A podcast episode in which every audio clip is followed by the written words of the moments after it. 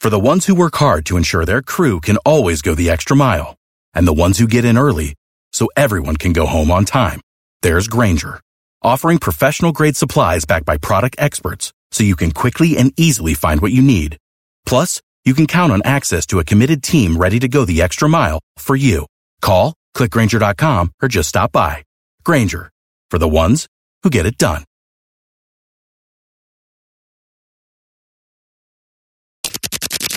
It's time to add some spice to your nooner. Nooner. Funny. This is the place where big-time guests, bold opinions, and little cute doggies come together. This, this is Rothman and Ice. Sponsored by Pella Columbus. Windows and doors that go beyond. All right, so the boys are on their way to Vegas, baby. They're going to be doing Radio Row Wednesday, Thursday, Friday. The whole damn show is out today. It's in good hands, though. Really good hands. I'm Timmy Hall. We got Ryan Baker back there running things. He smells like menthol. If you just catch a whiff of Ryan Baker, you're going to have a good day. Real good day. And the man that has a pretty salt and pepper touch of gray with a nice beard, Dave Biddle. Good to see you, Dave. Good to see you, Timmy. It's going to be a lot of fun. I look at the show sheet. You got a lot of uh, Ohio State football on there. I am down for that. We're going to interview Ryan Day tomorrow, nine thirty a.m. on what used to be signing day. It's still technically a, a signing day, but uh, yeah, man, great to be with you. A lot of good stuff to get into on the show today. Yeah, you too, Bids. Yeah, I figured uh, you could handle Ohio State football. You mentioned Ryan Day. Not really interview. It's a press conference. I, and are you going to get a, an exclusive with him before or after? Oh, okay. It, interview meaning, yes, we're going to. Th- that's just, I don't know, a figure of speech. A lot of times we'll just say we have interviews over there. Well, and then some people will say that, you know, we have availability. But yeah, it, it is a Ryan Day press conference, yes. And they do have one extra guy that's coming into the class. So they'll at least have somebody to talk about. As yes. far as you mentioned signing day, I know it is kind of silly, right? ninety-nine point nine percent of the action gets done in the December signing period now, but they still have it national. That's right. You know, early February, first Wednesday in February, it's National Signing Day. Yay! It used to be a banner day it in did. college football. It did, and they, you know, and I think this will happen. It's one of the like, reasons I think the Big Ten and S E C are getting together in this. Um, don't call it an alliance. Um, that that uh, might not work out well, but I think one of the things is they they want to change the schedule. It would make a lot of sense to do it like they do in college basketball, for example, where you have the early signing period before the season begins, like right around the time practice is getting ready to begin. Like college basketball, we have it, what, in like October? Um, if they had it in July, I always thought that would be perfect. Now would be the best time to do it because what they've tripled the playoffs. The coaches have too much on their plate in December. They've got too much on their plate in general, Timmy. So I think that's one thing we're going to see. We'll see the February signing day stay the same, but I think they're going to move the December early signing period up to July. Um, not immediately, but maybe by twenty twenty-five. So if you were one of the guys, if you were Anthony, Matty Ice, or Evil Bald Colin, you're going to touch down in Las Vegas, and you're going to get the night. You know, you're going to get the night before. It's going to be a lot of work on Wednesday, Thursday, Friday. We're going to be working those guys like the dogs that Anthony Rothman loves. We're going to be working them, working them hard. It's going to be before and after the show, because really, they'll be doing their show twelve to three with the time change. That'll be earlier. So after their show, there'll be a lot of happenings as far as, you know, big time guests. You never know who you're going to bump into out there, right? So they'll be recording things, and then they might play that on their show the next day for Thursday and Friday when they'll be out there. But what would you get yourself into tonight? If you get the dinner, are you going to blow all your cash? Like, what? what's your favorite casino on the Strip, Bids? Are you a big Vegas guy? Last been, time you went? I've been there once. It was my tenth wedding anniversary. My no wife kidding. and I had never been there. It's my only time going to Vegas. And my only time ever on a helicopter, by the way. We did the very cheesy oh. uh, f- get on a helicopter and fly to um, the Grand Canyon. It's like this little like, corner of the Grand Canyon that was on like an Indian reservation. Um, and we had a great time, but that's my one and only time being there. So I don't really have a favorite casino. Uh, I will say this. If I was landing tonight going to Vegas, and you can do this at Hollywood Casino here in Columbus, I'd probably um, take Indiana plus five and a half. Hopefully that means Ohio State wins the game by five. Then yeah, everybody's yeah. happy. You I cash saw the bet. Too. I'm like, man. I mean, and listen, all joking aside, like Indiana is not good. I know they beat Ohio State in Bloomington. I won't be surprised at all if Ohio State finally ends this losing streak. I mean, they're favored. Five and a half, though? Ryan was texting about this. Like, that, what's what's going on here? Like, well, Indiana's not good and Ohio State's playing at home, and it feels like Ohio State's due, but five and no, a half, a little. So, uh, to answer your question, I'm getting they, a nice dinner. They're both and thirteen I'm, and nine, I mean, to go to the basketball yeah. game. But yeah, maybe find a place to get a, a surf and turf meal. Yes. Get a screen there where you'll be literally the only person watching an Ohio State-Indiana game in Las Vegas. There'll be an Indiana with everybody's minds on gambling and the buzz for the Super Bowl. People will probably be like on a scavenger hunt for N F L athletes, right? That what people will be doing? Yeah. Just just oh, definitely. Wandering around the strip, just doing God knows what, just trying to lay eyes on someone that they can say, that's a San Francisco forty-niner, that's a Kansas City Chief. Everyone's clearly going to be looking for Travis Kelce. They just want to lay eyes on Travis Kelce. Guys, I'm sure Colin will be at an In-N-Out Burger tonight.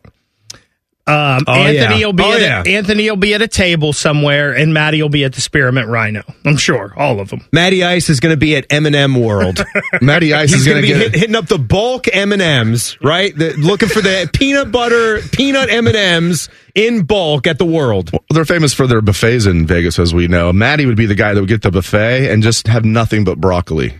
Just, just give me the whole vat of broccoli. I hope, I hope he enjoys himself. I mean, come on. I mean, don't we get some kind of Tegna per diem out there? I'm hoping that they get I, for sure. You know better fed, than me on can, that. I, I haven't. I've never traveled. I've never traveled. Maddie did really? tell me. No, never. Maddie did tell me Thursday night he is going to go to the WrestleMania forty press conference that's out there.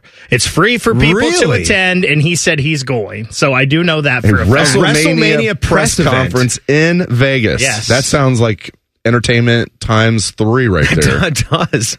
Right. That seems that seems like a perfect thing that you can, you know, slide right into Super Bowl week. But we are going to talk about some of the happenings out there throughout the show.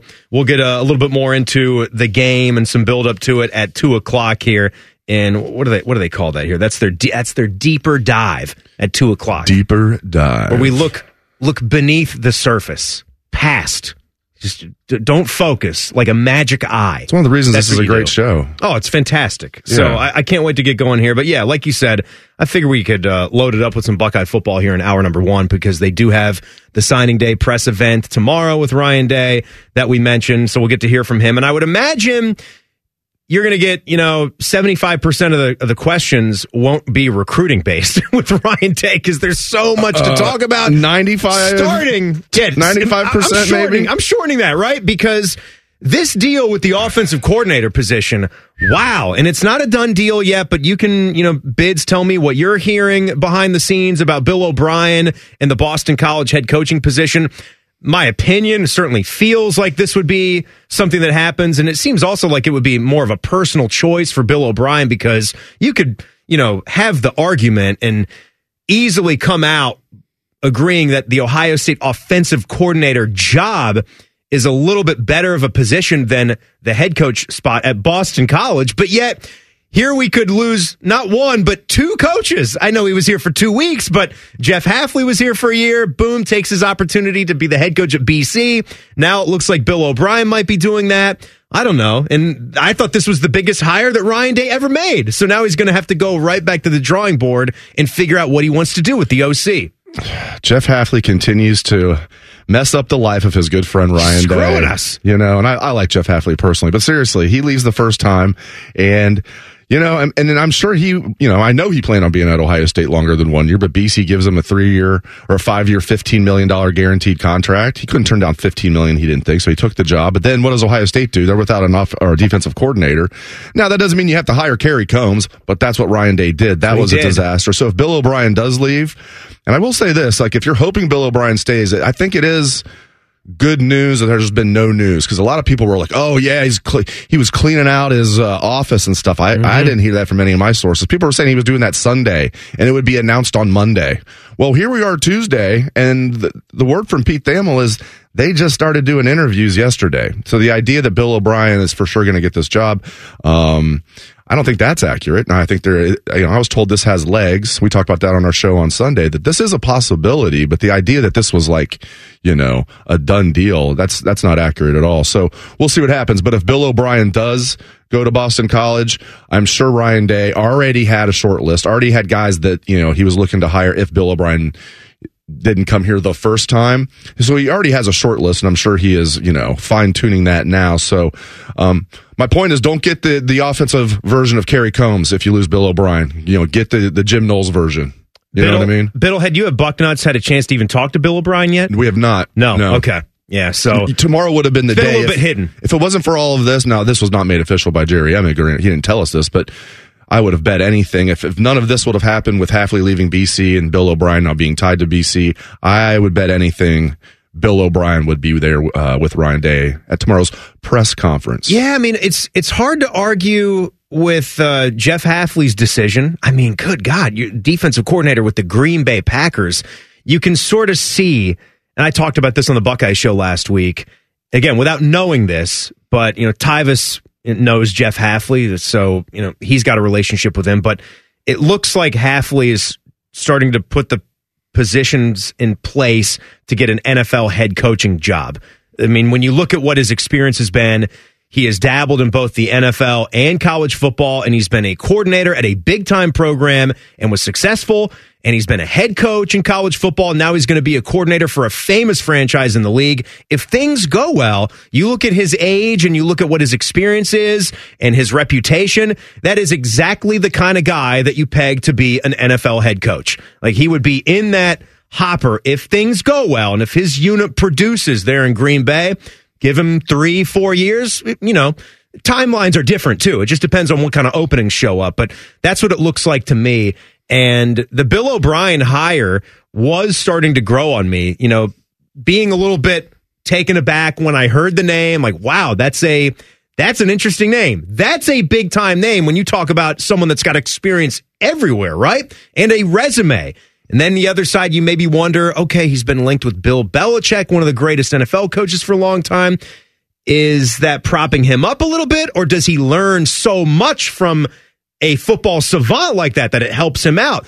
I mean, his time in Houston was certainly not a failure. It was an interesting deal how he got fired so quickly after a ten-win season and winning a playoff game. He was a bad G M, bad and, a, G M. and a pretty good yeah, N F L head coach. Pretty good, pretty and look, good coach, and, and good Timmy, offensive mind. As yeah. we all know, the list of really good college coaches that were failures in the N F L is long. The GOAT, Nick Saban. I don't know if he was a failure in the N F L. He was right around five hundred. Not good. Not, not as good, good as Bill no. O'Brien. Bill Steve was, Spurrier. Bill was all right. Steve Spurrier, awesome college coach. Terrible with Washington in the N F L. He apparently didn't Urban even Meyer, come to work. He was on the golf we, course. Urban Meyer, we'll just, we we can just let that one go. We we know what happened with Urban Meyer in the N F L. Pretty good college coach. So, yeah, yeah I mean, Bill O'Brien, to me, I, I thought that was a really good hire by Ryan Day. I'm hoping it happens, that he stays on. But, um, yeah, I mean, if he has to do what's best for his family and his son, you and I are both dads. I mean, he, that's got to be priority one through ten, you know, for Bill O'Brien. Yeah, so we'll see what happens. I, I hope they I hope they keep him, but I do think Ryan Day has made the decision. He's going to step back and be a C E O, not just because he, Bill O'Brien was available.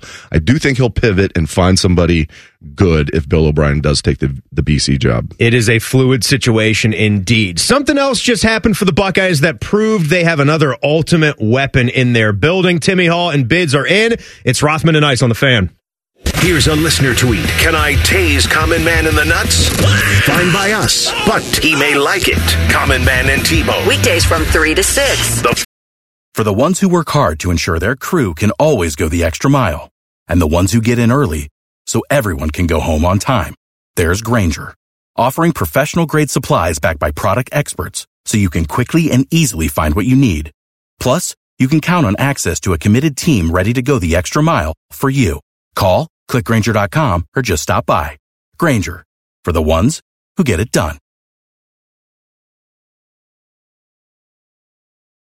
Mm. Anthony's tennis shorts were so tight, they had to pixelate his crotch. You're listening to Rothman and Ice. Timmy Hall and Dave Biddle in for the boys who are heading to Vegas, baby. They're going to be doing their show from Radio Row the next three days. You just heard there. Yeah, the place where Rothman and Ice do their banging, that is Bet three sixty-five. And looking at some action here today, if we could lead you anywhere, there are some same-game parlays. Also, the little Bet three sixty-five bet boost is in action when you look at this Indiana-Ohio State game tonight. So a couple that pique my interest. I I'm looking at the ones that favor Indiana because I see one that has a plus eight fifty, so great value right there. And you're looking for Indiana on the money line, and that's going to be Malik Renew, who had a big, big game. I think he had twenty-three and seven last time when Indiana beat the Buckeyes in Bloomington. You got to get Indiana on the money line, fifteen points and seven boards for Malik Renew. And he's been hitting that more often than not. And the other option there is their other big guy who, four of his last five games, he's had double-doubles and some big double-doubles. You just need a low one from Khalil Ware. ten and ten and the Indiana dub. That's it. And again, if those don't suit you, you want to keep it safe. And I know uh, you like to hedge with your heart and hedge with the wallet, so you can take Indiana getting five and a half points. With the way this Ohio State basketball team has been performing lately, you're just hoping for a win. They've lost seven of eight. They can't win on the road right now, but they're at home, and these are two thirteen and nine teams, so you could just go that route. That way, Ohio State could win by two or three, and you could also hit the bet. So just remember, it's never ordinary at Bet three sixty-five. Sign up at oh bet three sixty-five dot com. twenty-one and over only. Must be present in Ohio. If you or someone you know has a gambling problem and wants to help, or wants help, call one eight hundred gambler. I want to help. Yeah, um, that's interesting. I'm with you. I would take. Um, I'll probably go. I'll probably take Indiana plus five and a half, and maybe parlay that with Felix Okpara over seven and a half points. Not that Felix is a big scorer. I think he can get eight or more tonight. He's been playing better and better and better. His offense, his game. No, he's a rim protector. He's a rebounder, but he's become, you know, more polished. He's still very raw, and he's getting more and more minutes. Zed's been getting less minutes. So I think I like the, and you're getting even money on that too. This isn't like you're getting like, it's not like minus one fifty. It's even money uh, on Bet three sixty-five. Felix Okpara over seven and a half points. But uh, yeah, hopefully it's one of those things. You know, I'm going to take Indiana plus five and a half, and hopefully Ohio State wins by five. Remember, at Bet three sixty-five, they don't do ordinary. They're the official betting sponsor here of Rothman and Ice. So that game is coming up at seven o'clock tonight, Buckeyes and the Hoosiers. I will be back warming you up for it at six. And, you know, Dave, I, I really, it, it's tough to say. It's tough to say right now. With this team, they played a little bit better. They played a lot better on the road at Iowa. Iowa's also a thirteen and nine team, so they're not trending to be an N C double A tournament team right now. Tony Perkins is their best player, and he's been sort of a developmental guy. We were talking about him yesterday, and you like to have one of those guys on your team. And you mentioned the name, Zed Key. It's just, it's hard to figure out where it's going with Zed Key, and you're you're halfway through his fourth year. He's already coming off the bench, and last time out, Devin Royal, a freshman who I think we're all ready to see yes. what anyone else can bring to this basketball team. We saw a lot of Scotty Middleton. I wouldn't say a lot, but as far as the three freshmen yeah. that were big-time recruits, we saw mostly Scotty Middleton, and he had a couple good games, but really not as impactful as as you'd like a top fifty you know, freshman recruit to be for this team that could use the help. But I'm ready for more Devin Royal. He looks like he can really score the basketball, and that's what you need. I know he's got to work on defense, but let's let's give us something, Dave. I agree. He's looked good to me when he's out there. Does he need to prove def- improve defensively? Yes. Is he undersized for a four? Yes, but I still think he needs to be out there.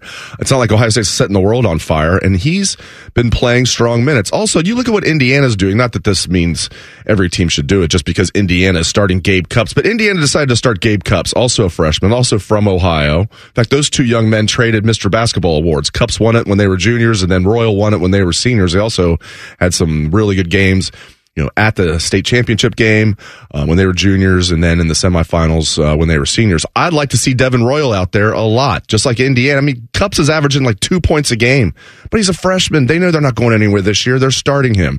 Start Devin Royal, or at least play him a lot. Because I will say this, early in the season, I was like, how is Evan Mahaffey starting? He's played well. Give him credit. Give that young man credit. Evan Mahaffey's actually played well, but I would like to see more Devin Royal for sure. Let's go back to football here, Bids, because you know we were talking about the offensive coordinator position in the opening segment. That's a big story and a big topic going around the Woody right now, and what's ultimately going to wind up with Bill O'Brien's future.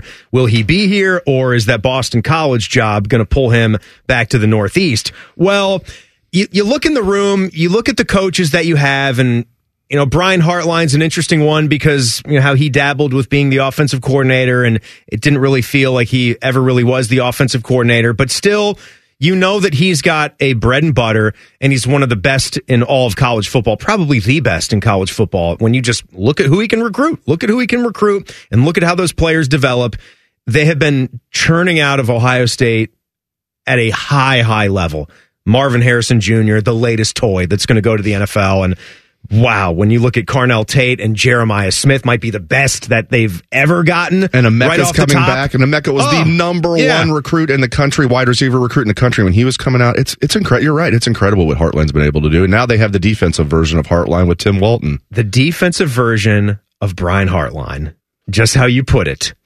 Wait, Bids, as I said yesterday on, on Roundtable, where the heck did this guy come from? Where did Tim Walton and his ability to recruit like this come from? I feel like in the past year or so, he is just skyrocketing, skyrocketed, skyrockets in flight, afternoon delight.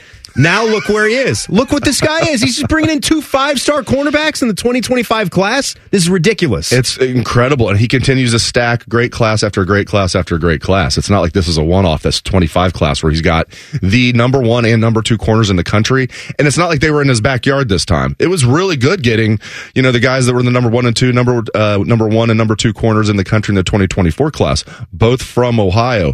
Now in the twenty twenty-five class, he's going to Houston, Texas. He's going to Birmingham, Alabama. Alabama to pluck the number one and number two corners in the country. All um, over. And all then over the place. E- even the guys that were true freshmen this past year, Jermaine Matthews is going to be a stud here. He got him. Uh, Calvin Simpson-Hunt is nothing to sneeze at. I mean, he just continues to stack class after class, and he's a good secondary coach as well. It's funny, Timmy, when he, uh, I went back and looked at some of our stories when he was hired a couple years ago, Tim Walton, because wanted to see what we were saying on Bucknuts, and it's like, mm-hmm. we were all kind of like, yeah, this looks like a solid hire, you know, former Buckeye, right, defensive right. coordinator experience in the Journeyman, N F L. Really, you know, had you been know, all over the place you know, as a coach. Deep ties to Florida. Like, should be a, should be a pretty good recruiter. Wrong on solid and pretty good recruiter. How about grand slam home run? So uh, that's one. Like we weren't talking bad about the hire, but we certainly weren't talking it up enough. So Tim Walton, you're right, Timmy. That I don't think anybody when he was hired was like, oh, this was just an absolute grand slam home run hire for Ohio State. You know who but also was a little was. mystery. You know who also was a little bit of a mystery when he came in? Ryan Day, the guy who's a head coach. For sure. Kind of looking at his background, you're like, huh, wonder about this guy. Northeast dude, got some Chip Kelly ties. Never been a head coach. Could be something on any there, level. But yeah. Had he even been a coordinator? I don't. Never been a head coach. He was a coordinator at Ohio State. I mean, unless you consider his three games. No, no, no, no, no. When coach. Ryan Day came in. Oh, when he right. came in. Oh, he had, he had coordinator experience at Boston College. Beach, okay, and I believe he was. Temple. That's right, that's right. I believe Temple as well. He, he had, lower level, lower tier programs, yeah. not, you know, upper yeah. echelon power five. All, all the ties to Boston College, huh? Every It's all It's, it's all, all Boston College. What, what, what are we doing it's all here? Ball bearings these days. What are we doing here? I like I like the, the tie to Alabama. Oh, Saban leaves, we get Caleb Downs. Oh, Seth McLaughlin, you come on down. Too bad you don't have a five-star quarterback that wants to transfer. Oh, Julian Sayin, come to Columbus. Seth McLaughlin in the arms of a lineman. Do you like that he told everybody, like, when people were like, how do you pronounce your last name? And he was like, McLaughlin, like Sarah McLaughlin. I I, I do love that. Yes. That's I mean, that, yeah, there you yeah, go. Yeah, that's great. He's fantastic. Like my older sister, my older sister, Sarah. We were I like, can what? See, no, he, I he can didn't see actually the, say I can that. see the S P C A ad right now, and a, and a tear just streams down our face watching all those dogs there. It's not good. All right, we're looking at one month, at a one-month countdown to something that is sure to give us many, many storylines for Buckeye football. We'll get you ready for it next. Timmy Hall and Dave Biddle. Forgot my name for a second. Rothman and Ice on The Fan. We're the girthiest radio station in the history of radio. Uncomfortably girthy. This promo is uncomfortable. The Fan, Ohio's girth destined. For the ones who work hard to ensure their crew can always go the extra mile, and the ones who get in early so everyone can go home on time, there's Grainger, offering professional-grade supplies backed by product experts so you can quickly and easily find what you need. Plus, you can count on access to a committed team ready to go the extra mile for you. Call, click Grainger dot com, or just stop by. Grainger, for the ones who get it done.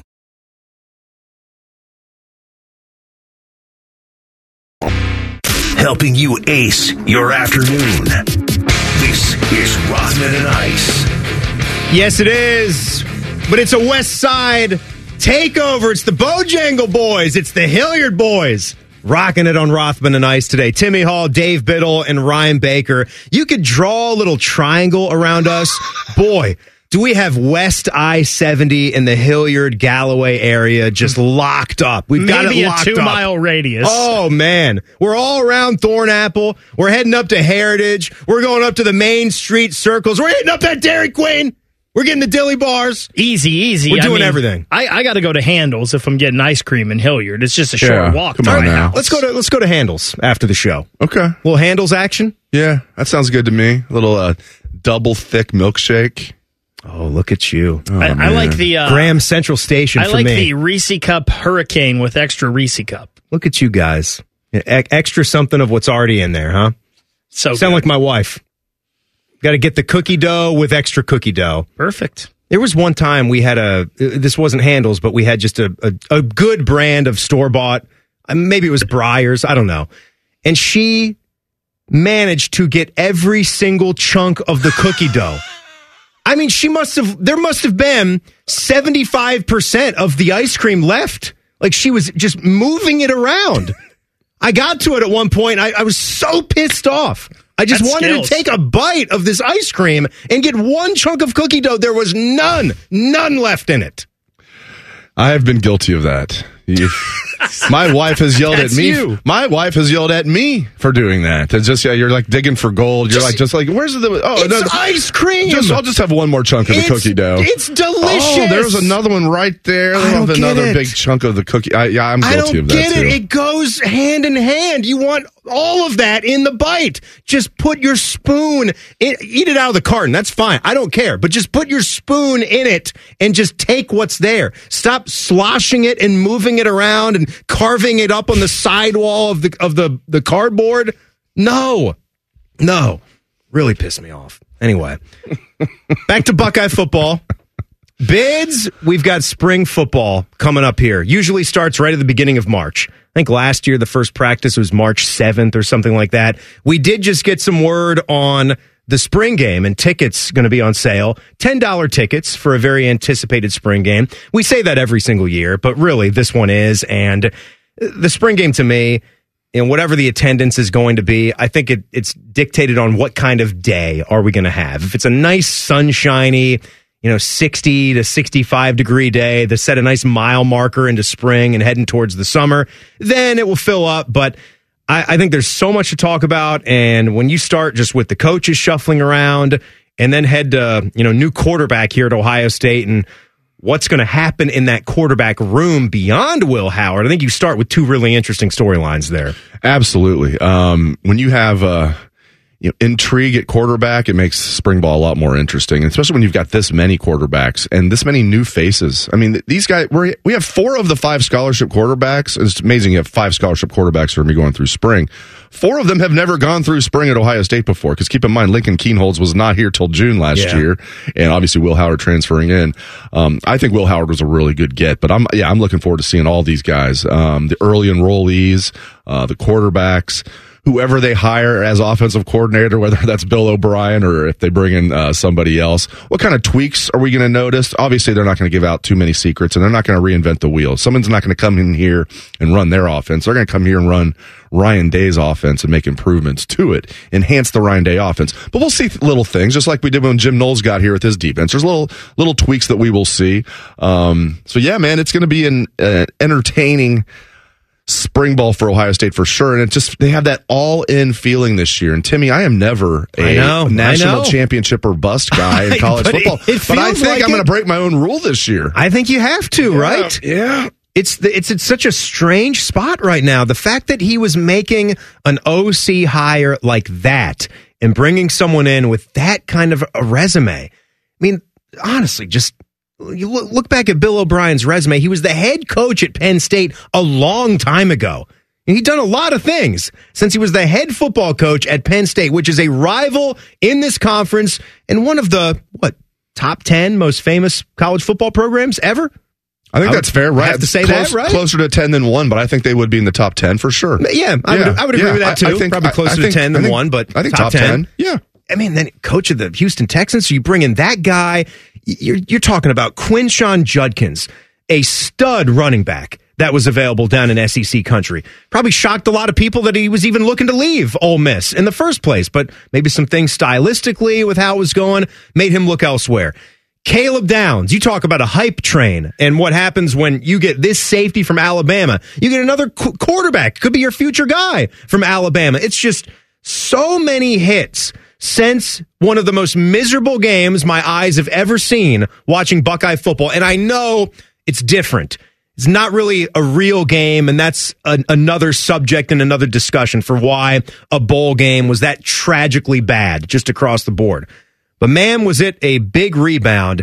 And the fact that you are three years removed from going to your last Big Ten title game, beating your rival, the talk just keeps brewing and brewing and brewing about Ryan Day and if he can get all these things done.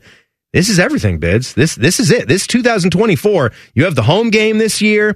You got a big road game to Oregon. You get newbies coming into the conference, expanded college football playoff, so much. But it does feel like it's the title or bust right now.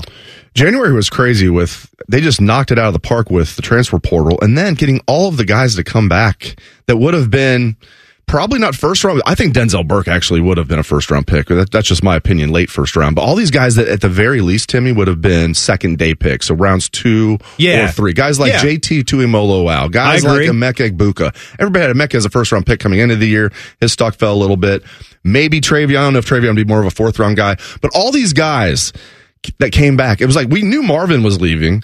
The only guy that maybe I thought might come back that left was Michael Hall Junior, but him and his girlfriend or fiance just had a baby, so it right. makes a lot. And then he did really good at the Senior Bowl. Now they're saying he might be a second round pick. My point is, every year there seems to be a few guys where I'm like, really, that guy's leaving early? Like, ah, yeah, and all these guys that I expected might leave, they're all leaving, of course. This year, it's like, we knew Marvin was leaving, then Mike Hall left, everybody else came back. I mean, everything's falling into place, Timmy, with, the, tra- balanced, with the transfer, right? Getting all these guys to come back, um, and we'll see about the offensive coordinator. Maybe they're going to add one more offensive tackle through the portal. I, I don't know, the kid from Boston College. It all goes back to Boston all College, Timmy. It's all B C, right? Yeah. Maybe Bill could recruit him and then not go. Six degrees of Boston College separation. Yeah. Did Kevin, did Kevin Bacon go to Boston College? Kevin Bacon went to acting school at Boston College. That is a lie. That's why. I'm just lying to people That's now. why he's that good, because he went to Boston College. Forget about Juilliard. It's Boston, Boston College, College, baby. Something about Chestnut Hill. That's where the best actors, that's where they went. That's right. That's right. George Clooney, Boston College. Isn't Clooney from Kentucky or something? Isn't he from more, more of the Midwest guy? He's a, uh, that would make sense. I feel like he's like a, like a Reds fan, or maybe he's, maybe he doesn't admit that anymore. I don't know why anybody would admit that publicly. Chris Holtmann, but, uh, big George Clooney fan. Chris Holtman's a big George Clooney fan. Okay. No, I'm just saying, because Holtman's a Kentucky guy. Okay. And I, th- I think, I think Clooney is a Kentucky guy. I think he also grew up a big uh, Blue fan. Okay. All right. That's just, just how it happens back down there. When is, uh, when is Louisville basketball going to find their way back to it? I mean, they're one, you know, bad, you how know, bad are they right they're now? They're one coach, they're one good hire away. So they, they, that's, they could that's be, it, one hire away. But seriously, it being in basketball, it wouldn't, especially Louisville, like you hire a really good coach, you hit the portal, nail a couple of recruits, bam, you'd be at least good in year one, and then maybe you could be like back to being Louisville in in year two. Yeah, you can turn things around real fast in college basketball. You know this, Timmy. You know your college basketball as well as anybody. I know. I was just, I, I thought of that because something came across my Instagram about, you know, college basketball rivalries, and I was having a hard time with that. You know, outside of, you know, Duke U N C, because you just said the game on Saturday, but I wanted to think, you know, Kentucky Louisville, and then you're thinking, oh man, but Louisville is woeful right now. Really, really bad. Like, they should never be that bad. It's one thing, you think about Ohio State hoops that's having some struggles right now. How could you stand for that at a place like Louisville? Like, it just doesn't make any sense. But beyond that, I'm thinking, you know, Kansas, Kansas State had the game last night. That's a pretty good rivalry. There's no K U, Mizzou. Cincy and Xavier is you, good. That's a good one. Yeah, it's a that's good one that's underrated. One. And yes. Purdue, Purdue, Indiana. Back, Purdue, Cincinnati Indiana. Xavier got so heated, I think they had to call it off for a year or something like oh, that. Oh, yeah, well, they couldn't stop, stop fighting. Yes, I mean, yeah. that's a, yeah, the crosstown shootout, you know, I'm originally from Southwest Ohio, Dayton area, not Cincinnati, but yeah, maybe I'm a little biased, but that one, I'm not a fan of either of those teams. I don't dislike either of the Everybody teams. was bringing that one, chains. That one is a really good rivalry. There's no yeah. doubt. What else is up there? Would U S C and U C L A even Even count? It's like L A. It's like the, you know, what is that, like ninetieth on the entertainment uh, scale in L A is U S C, U C L A oh, basketball. Like, yeah, I'm trying to think what else. What else is a really good rival? Michigan, Michigan State, but Michigan's terrible this year. Kentucky, historically, Kentucky, Louisville will be oh, a really yeah, good one. It's yeah, top, it's top five I'm historically. To think, I'm sure we're leaving a good one out, but um, I don't know, man. What about who's so Kansas? Something in the Big Five, maybe for Philly basketball might yeah, be up there. Maybe. Yeah, I said Kansas, maybe. Kansas State. Yeah. But uh, anyway, we are going to party like a Roth star next. Who are some of the superstars from the weekend? We give you that. Timmy Hall and Dave Biddle in. It's Rothman and Ice on the Fan.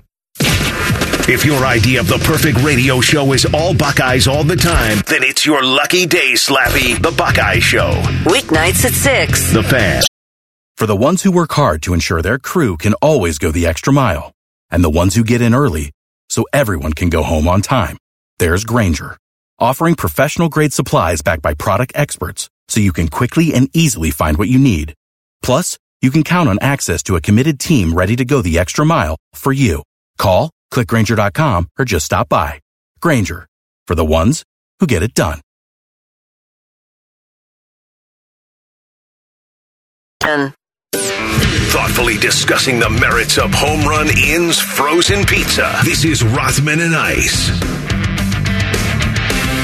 Hall, Timmy Hall and Dave Biddle here. Rothman and Ice on the Fan as the boys are heading out to Vegas. Yeah, they got the Radio Row shows coming up Wednesday, Thursday, and Friday. So you don't want to miss that tomorrow at noon when the boys get the show started. Bids, what's the biggest sporting event you've covered? I'm sure it's got to be, you know, Buckeye football, but anything else beyond Ohio State football for you? Biggest event I've covered. Um, yeah, other than Ohio State football's national championship games, I covered an Ohio State men's basketball national championship game. And even though they lost, it was ah, cool being okay. down in Atlanta. Yeah, yeah, yeah. Seeing them beat Georgetown. And be, by the way, Georgetown had beat Ohio State the previous year to knock them out of the tournament. That was before Oden and Conley and the boys got there. And, um, and still, I mean, Ohio State gave Florida a good game. Oden was the best player on the court. That Florida team was a juggernaut. I still can't believe all those guys came back uh, for mm-hmm. another year. But, um, that was really cool seeing Ohio State, Ohio State's men's basketball team playing the national championship. I've never covered a Super Bowl or anything like that. So I'd have to go with Ohio State football men or fe- One of the national championship yeah, games I'd yeah. I'd probably go with the one, you know, maybe one of the ones Ohio State football won is my favorite. But, um, yeah, it was cool. It just because it was a one-time thing seeing the um, covering a, a national championship game in basketball. I've pretty much been a studio dude. Pretty much been a studio guy my entire radio run here. But, you know, before before I arrived in Columbus, there was a lot of, you know, college basketball events. Not a Final Four, though. Not a Final Four. You know, the more I think about it, I think probably the biggest, because this felt like the national championship game, Ohio State, Alabama at the Sugar Bowl, you know, to kick off twenty fifteen. I mean, that was, oh, yeah. that was, oh, yeah. and even Urban himself just said at that, the time how big was, of a matchup that was. And you're in the South. I mean, yeah, you're in yeah. the, you know, I mean, it's just, and then Urban even himself said, he didn't say it right after the game. He said it after they beat Oregon. He said, I couldn't say it then, but I knew that that was the real national championship game, uh, Ohio State, Alabama. So I'd probably put that up there, but, um, yeah, man, that'd be that'd be fun covering a Super Bowl. I know it's a very corporate atmosphere, but what Maddie and, and Anthony are getting a chance to do is going to be crazy because no matter oh, it's just a where neat, the it's Super just a Bowl neat thing. Yeah, even yeah. When, they, when they went to Minneapolis, for example, like I remember they were like talking to a lot of interesting people. As you mentioned earlier, you couldn't find a better place if you're on Radio Row than to be in Vegas or just to be on the streets in Vegas and run into somebody, maybe record something. I mean, no matter where the Super Bowl is, it's just off the chain. And you take it to Vegas, man, it's going to be like on steroids. So.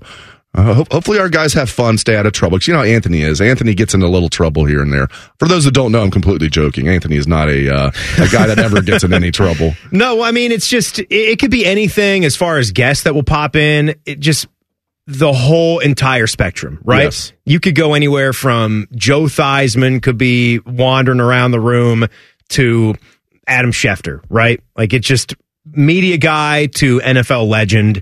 And everything else in between. So you do not know what you're going to get the next three days coming up on The Guys Show. But right now, it's time to party like a Roth star. Rothman and Ice present Free Snap Reads. Sponsored by the Low T Center, reinventing men's Hold healthcare. On, we're going to get this right here in a second.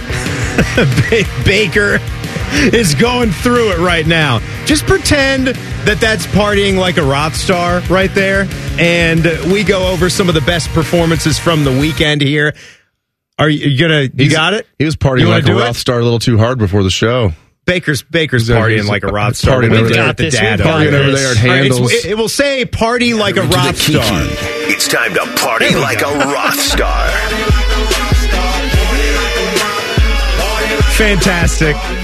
There we go. All right, so I'm going to go to a little college basketball game last night, and I mentioned this one earlier. Kansas State got the job done over the Jayhawks. A little big Monday action, seventy-five seventy in O T.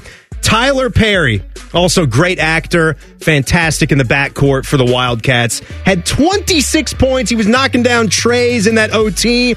twenty-six points, five boards, four assists, and his running mate Cam Carter, nineteen points and eleven rebounds to keep down Hunter Dickinson and the boys. Big win for Kansas State. They needed it. Puts them at fifteen and eight, five and five in the conference, so they probably got some work to do, but still a good-looking team for K-State under Coach Jerome Tang. He was partying like a Roth star. It's Tim Walton. And he just continues. It wasn't just this past weekend, but it, again, it was. It's like one thing after another with Tim Walton, just landing absolute star-studded recruits, the latest being Naeem Offord, goes down to Birmingham, Alabama, and plucks the number two corner in the country on the heels of getting Devin Sanchez the number one corner in the country in January. So Tim Walton, Ohio State's secondary coach, is partying like a Roth star. How about that woman who is ready to break the all-time scoring record in college basketball? Let me just go back on the recent games for Caitlin Clark. It's been a while since she didn't hit thirty. I got to go back to January tenth, the last time she didn't top thirty points. That was a road game. They beat Purdue ninety-six seventy-one. And all she did was get twenty-six points, ten boards, and ten assists. So it was a triple-double for her there. Since then, she had thirty and eleven against I U, thirty-two points against Wisconsin, forty-five points in the loss here at the Shot against Ohio State, thirty-eight in the win over Nebraska, thirty-five and ten on the road at Northwestern. And just this past weekend, Saturday, she had thirty-eight and twelve in the win at Maryland. Seven made three-pointers. Caitlin Clark, you, ma'am, are ridiculous. You are a Roth star. You know who's partying like Roth stars? Anthony and the Iceman. Going to Vegas, partying like Roth stars, eating broccoli. It's doing crazy stuff. Broccoli dipped in chocolate. There you go. Hopefully this time. There you go. They are. They're uh, having an incredible time here. I also got to throw out Cody McMahon and J C Sheldon while I mention yes. Caitlin Clark there. Why don't I mention some Buckeye women's basketball players, because that was a great win on Sunday. I took my mom. We were in the building for that, so it was great. seventy-four sixty-nine. Big third quarter. It's, it's been a lot of great third quarter performances for this Buckeye basketball team, and that's great. You set the tone. You set a tempo. No matter what happened in that first half, you can come out guns blazing.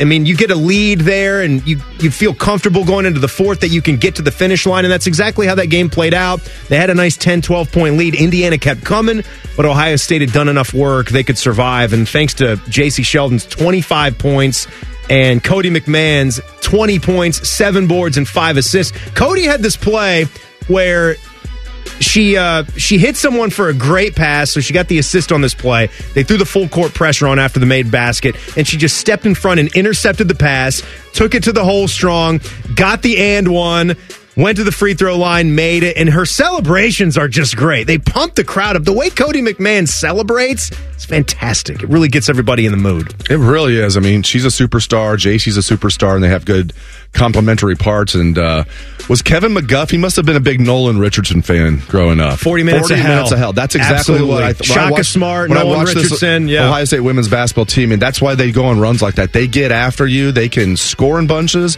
and that full court press is nothing to be messed with. They're a lot of fun to watch. I've never seen a sport, real quick, I've never seen a sport improve the quality in like a twenty-year span as women's basketball. It's gone from a good sport to an, a super exciting sport to watch, and Ohio State just plays a fun brand of basketball, and they're really good. We have partied like Roth stars. All right, Monday and Tuesday, right after the Super Bowl, are going to be pretty big days for the future of another major event. Tell you why next. It's Rothman and Ice on the Fan.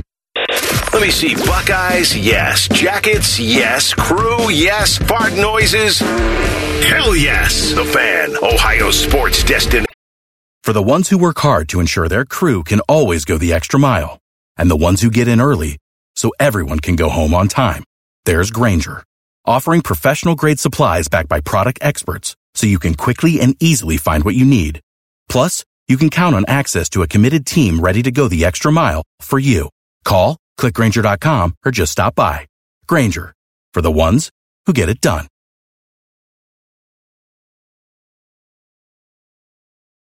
Perfect afternoon parlay. This is Rothman and Ice. You got Timmy Hall and Bids, Dave Biddle today in for the guys as they are getting ready for Radio Row action for the next three days. A lot of stuff still to get to on the show here. Going to talk about some Super Bowl action at two o'clock, so don't miss that. I actually saw some numbers that shocked me while I was getting a shot of testosterone yesterday. Yeah. yeah. Interesting, right? Yeah, yeah, yeah, yeah. Feel pretty good, too. Good. Feel pretty good today. First time you've done that? First time, baby. First time. Now you're hooked. Fretted it a little bit, you know, but, you know, I'm a kind of a guy that sees a needle. I'm like, ah, whatever, but not bad. Not bad I, at all. I can see your beard looks a little fuller already. Thank you. Thank you. Yeah. Not quite like you yet, Ryan, but that's one of those, if, if I could maybe, you know, add anything to this repertoire here, I wish I could grow some kind of facial hair. You two guys, you're able to do it. I can get some kind of disgusting-looking mustache where they don't let me around the elementary schools anymore, but it's not, it's not it's not really the greatest. If I just had the ability, the ability to grow facial hair, I might even take that over being, you know, four inches taller. The ability to grow a nice beard. Well, you have a nice head of hair, though. Really nice. Thank you. Yeah, yeah. I do but, not. So, so yeah, you don't. But Bid, Bids has a just a perfect picture of both. No, nah, I wouldn't go that far. Don't you like this gray hair look that he's had for the last four or five years?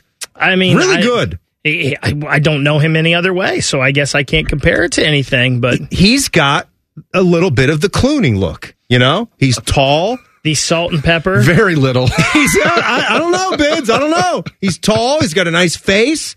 He's got salt and pepper gray hair all over the place. It's Can good. You make tequila like Clooney? That's what I, I want to know.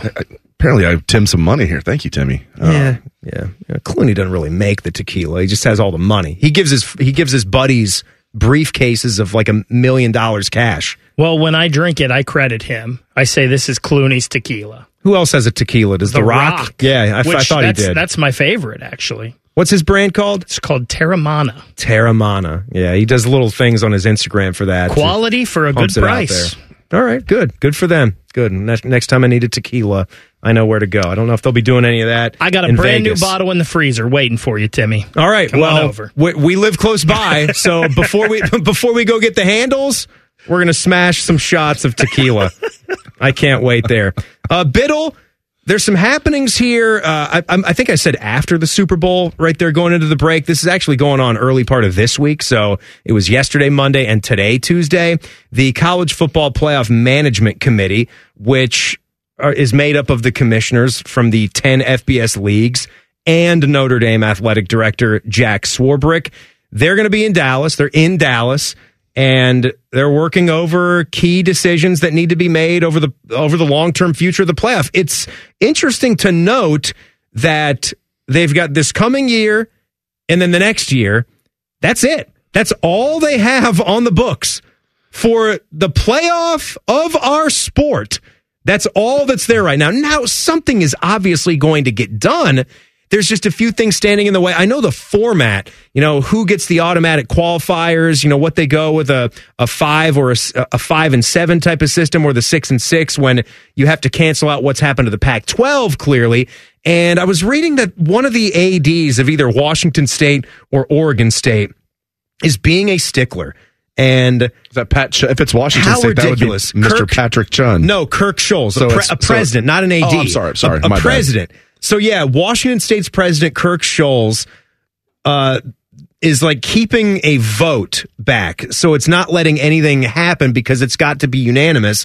Basically, wants full revenue share going into the future when you have a two-team conference. As it stands right now, the future of the Pac twelve, it is nothing. They're going to have to make some changes and jump to the Mountain West and, and not allow the Mountain West to take their name and not the other way around. And in football, they're going to be independent, right, for now. But then other sports are joining the Mountain West, I think, is what yeah, I read. So, so what, like, Oregon, I feel bad for the, Oregon State and Washington State. But the State. deal the deal with the Pac twelve, like, you can understand how everybody else in the room, like, uh, Kirk, no, you can't get a full revenue share now. Maybe we can handle for just the remainder here because we were already in this system and now it's falling apart, but not going into the future. No. No, like that's that's done. You'll be wherever you are, and then wherever that conference fits into the model, that's what you get. They should just call it the Little Two.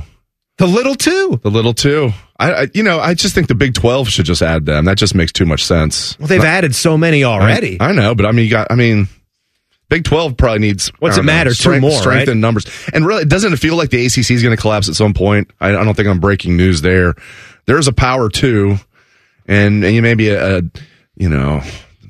Couple tiers down, you got the Big twelve and A C C, and then uh, obviously the Pac twelve's dissolved. Whoever would have thought we'd see that in our lifetimes, Tim? But what this the Pac twelve dissolving? What, what this? Crazy. What this Ross Dellinger piece on Yahoo was kind of alluding to, without putting exact facts in here, because again, a lot of this is fluid, and it's going to take some time to iron some things out. And if everybody gets on the same page, they could go forward and sign another ten-year deal or whatever for a twelve-team college football playoff if they get some of the format right. The one thing that I don't think, uh, the one thing that I would be a stickler over, and I'm sure it's where the S E C and the Big Ten is, is you don't want to lose one of those extra bids to a twelve-team dance. I don't think that you should just automatically let a non-Power Five conference champion if we don't really think they're one of the twelve best teams. If they wind up being ranked by our own committee in the top twelve all season because they look and feel that good. Maybe they played two really tough non-conference games and beat some really good teams. Like, take Tulane, for example. If they were going to be twelve and oh or whatever, but they were ranked twenty-second in the top twenty-five, right? I would hate that they would be in a top twelve just for the sake of, oh, you got to have Tulane in because they won the American. Got to have the and, best group of five yeah, in there. Yeah, the top six, I like whatever that. Conference champs. I don't. Because I, just, I think twelve's too the best many. Teams. I, I get it, and I do like that because a big reason I didn't like twelve, I'm like, that's going to dilute the regular season, and it does, but because you have the top four teams getting a bye, that still makes the regular season very important. I mean, that I would agree. Be huge. So, I agree. So it's the still important. Huge. It's just not as important, but it's still it's still important. I'm okay with it because, frankly, if you're not in the top eight, I don't think you deserve a, a seat at the table. But they're going to have they expanded it to twelve. Okay, so I'm okay then with the top eleven getting in, and maybe the best group of five, as you're saying, would be top twelve. But if they're not, as long as they're a solid top twenty, I'm okay with it, Timmy, because if you're that twelfth team, you, you probably got three losses on your ledger. You, do you really deserve to be playing for it all? Now, does the group of five team deserve to be playing for it all? No, in that case, but still, that's more fun. If you're going to pick the twelfth team, it's more fun to have a group of five, and then they're actually playing for something.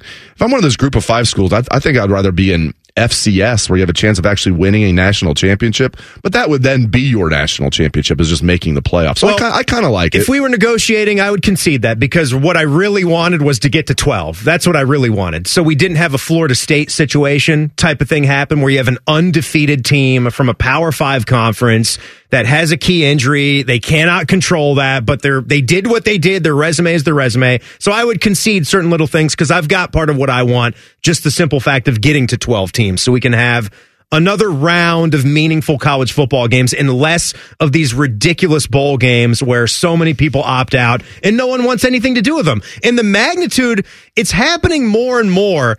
You know, it used to be just like the Car Care Bowl and these cheap little bowl games. Now that's starting to infiltrate previously famous bowl games. Yes. And that's sad, you know, and if you have to shuffle those around and make those famous bowl brands part of this college football playoff to make sure that they stay a meaningful game, then you got to do what you got to do. And I actually love a lot of the ideas that were floating out there. I, I agree with them. If you want to pick a permanent site for a national championship game and make it be the Rose Bowl, I think that'd be great too. I think they should do that.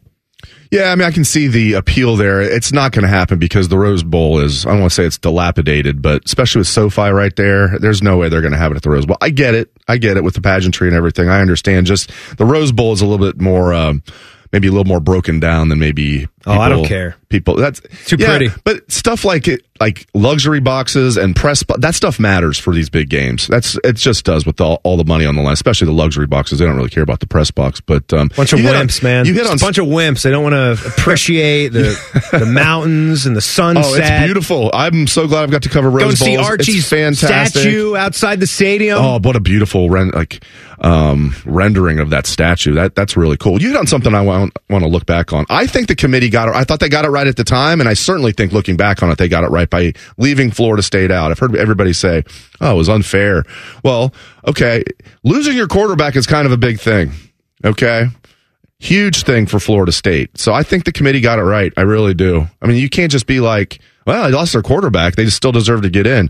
No, I think they that was a huge loss for them. And I always use the well, example. Of course, it was a huge loss. Well, I'm not. I don't think anyone's arguing that that's not that's, a huge loss. But that's it's why just, that knocked them out of the life. Top four. It's like Kenyon Martin with Cincinnati back in the day. No one complained that Cincinnati, instead of going, well, they would they, have been the number one overall seed. They were knocked all the way. They weren't even like a one seed. They were knocked all the way to a two seed. Did they deserve to be a one seed based on their record yes, and their resume? Did. one hundred percent And I think did. They dropped them too much. I can understand how it might take you down a seed line or so, but moving as much as they did, results after everything they did, it. It's a team sport. I think Cincinnati know? was won one, and then they lost in the second round that year. I think they got it right, just like they got it right this year. If they would have had Brock Glenn out there trying to play against Michigan, Michigan would have beat them like nine hundred to nothing.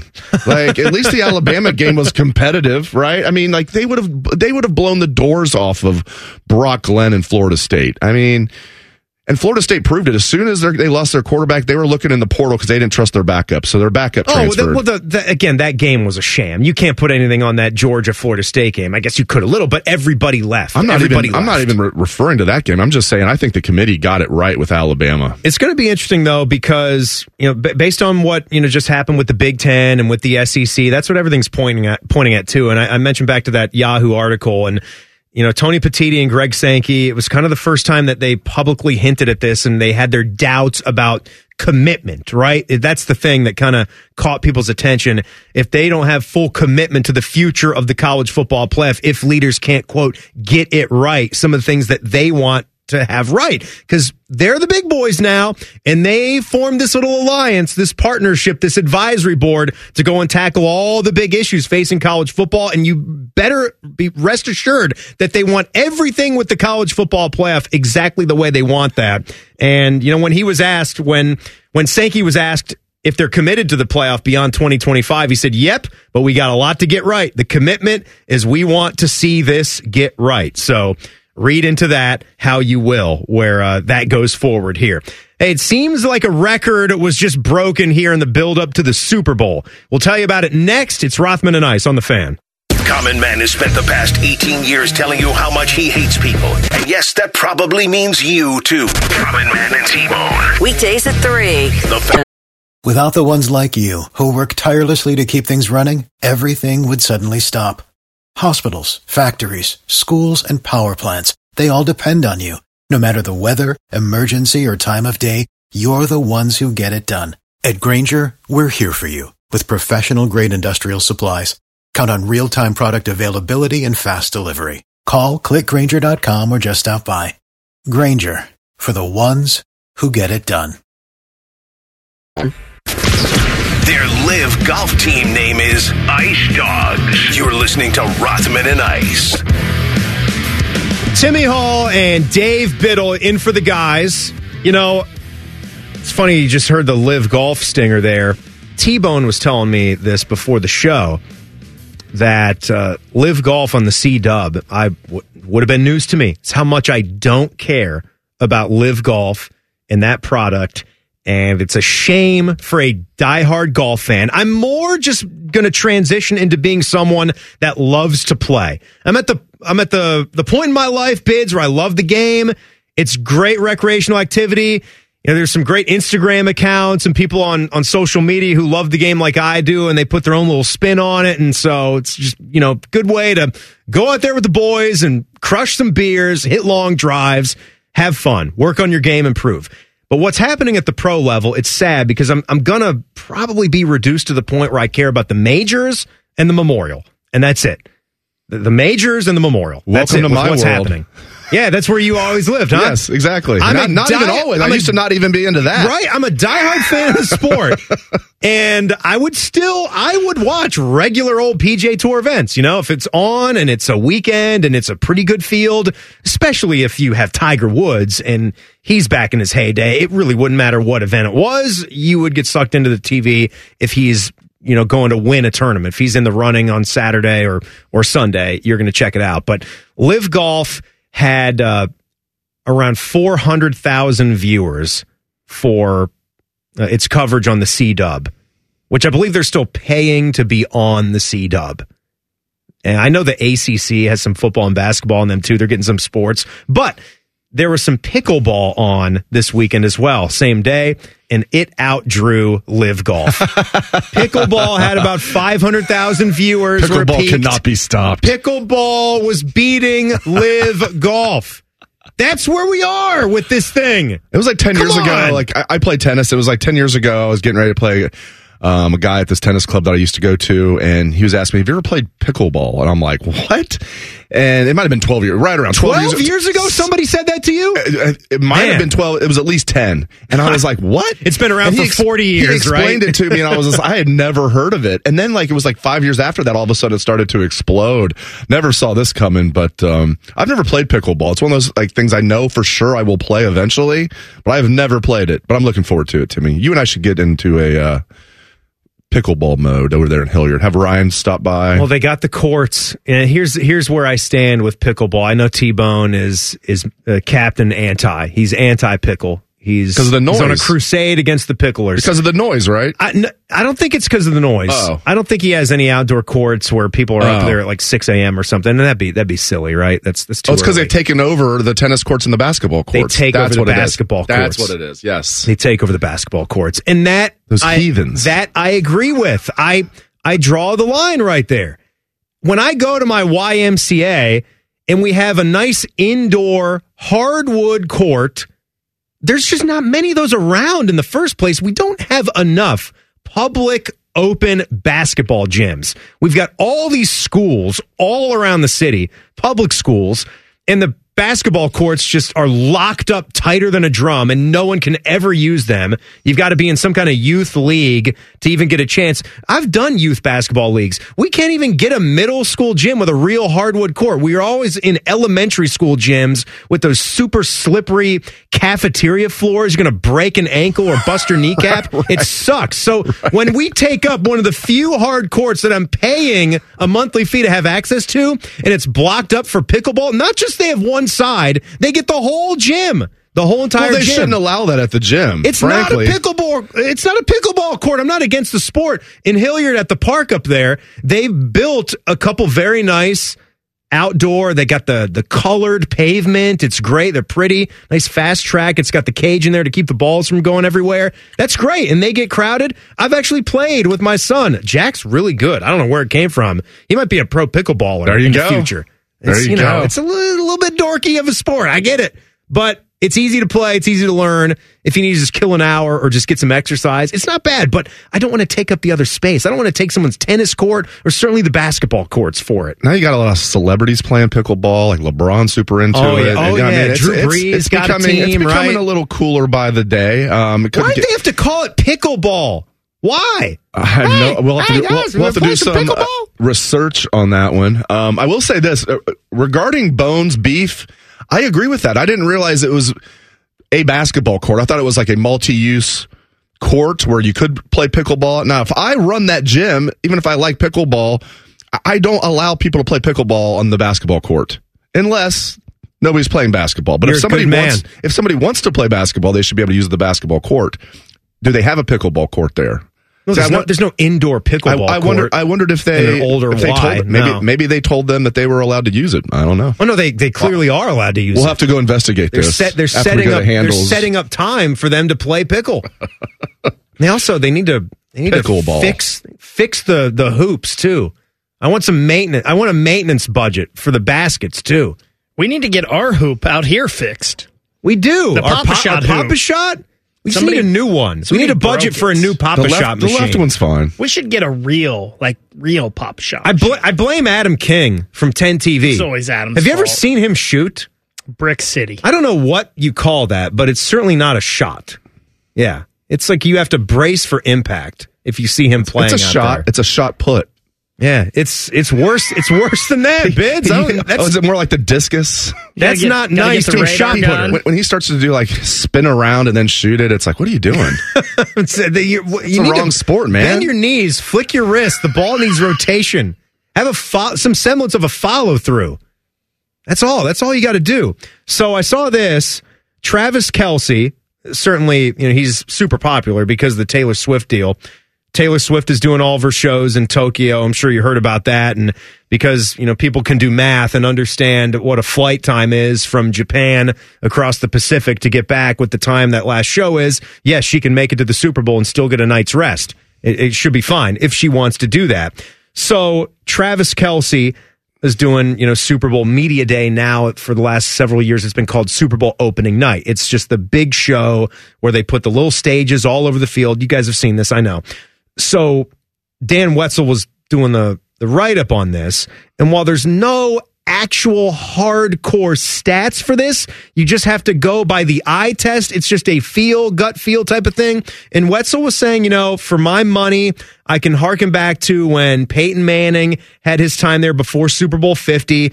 Maybe it was when it was Tom Brady or Bill Belichick for one of those New England Super Bowls when Deflategate was kind of humming along. What about Marshawn Lynch? He threw that one out there, oh, too. Okay. He threw out the Marshawn Lynch, I'm just here so I won't get fined, yeah, going into that Super Bowl. But he said whatever the record used to be for biggest media throng, if you will, not a thong, but a throng, Travis Kelce broke it. And some of the photographic evidence where you are just looking at hundreds and hundreds and hundreds of people smashed in there, gosh, holding up their phones. And again, I don't know what the malt box situation is where you can plug a cord into your recorder so you get the, the good sound that, you know, because Travis Kelce has an actual microphone right in front of him. So N F L Network can get it on T V and get the audio pretty good. But we know the deal. It's his connection now being a Hall of Fame tight end and Uh, just his life, man. I just can't understand how how his life has unfolded. For being a Cleveland guy, if it wasn't for Jason Kelce, he would have been out of football if Big Bro didn't save him at U C when he had the little pop for marijuana. They were going to get rid of him. His football career could have never taken off. Now he's dating Taylor Swift. He's one of the most famous guys in the world on planet Earth. It's insane what his life has turned out to be. It really is. Even if he was just, you know, a awesome tight end and one of the best tight ends to ever play in the N F L. That would be enough. That'd be awesome. He, him and his brother have one of the most popular podcasts in the world, and he is dating the most famous musician on planet Earth. And whatever you want to say about Taylor Swift, I can't believe it. She'll go down as one of the best musicians ever. If you hate her, that's fine. I don't. Yeah. Now my daughters is love, what it is. My daughters think they're the biggest Taylor Swift fans in the world. I think every girl who's a Taylor Swift fan, every Swiftie probably thinks they're the biggest. My my daughters swear they're the biggest, but it is crazy, man. And like the N F L needed more publicity. I've seen some I, some T V execs were uh, quoted in the uh, Athletic talking about, and this is no surprise, that Taylor Swift's been like a gift from God. Not that the N F L wasn't already printing cash. Well, she is. She's now, now they're just like their own mint. I mean, it's just, it's unbelievable when you think Major League Baseball must be like, can we get some of that? Like, the N F L doesn't need this extra pub. No, M L B, right? The M L B last needs league that it. Needs it. N H L, can we get to like Taylor Swift to date a Blue Jacket or something? The N F L could send a representative in a suit and a tie to my doorstep, and he could punch me square in the nose. You could get all the arrests in the world, right, with all their, you know, f- top famous players, and it just doesn't matter. It doesn't matter. We need football. We're a football-craved culture, and we need it, and pro football is king. So, and they get the Taylor Swift contingent. It is insane. It's it's unbelievable for them. Hey, are we seeing the decline of a Hall of Fame player right now? We will fill you in next. Timmy Hall and Dave Bitterland. It's Rothman and Ice on The Fan. We used to have a billboard with our host's face on it, but only ugly people work here now. You mama say you ugly, hey! The Fan, Ohio sports destined. For the ones who work hard to ensure their crew can always go the extra mile, and the ones who get in early so everyone can go home on time, there's Grainger, offering professional-grade supplies backed by product experts so you can quickly and easily find what you need. Plus, you can count on access to a committed team ready to go the extra mile for you. Call, click Grainger dot com, or just stop by. Grainger, for the ones who get it done. The best bet on the radio. This is Rothman and Ice. Timmy Hall and Dave Biddle in for Rothman and Ice today. We were just sort of dreaming in the break there, and I wonder how many of our listeners out there, if if you do have experiences going to the Super Bowl, if anyone out there has done it and done the trip, I would very much like to know some stories of how it got done, whether it was through, you know, business partnership, corporate, or if you just saved up a lot of your money because the Super Bowl is a bucket list item that you had to take in once before you die. And I would think for most of us, if we have to go out of pocket, it is a one-time deal because, I mean, bids, you could have a lot of money. You could have a lot of money and still look at these prices and say, uh, I just don't know if that's worth it to to lose, because to lose that much money in one transaction, how much time it would take maybe to work it off or to build the account back up.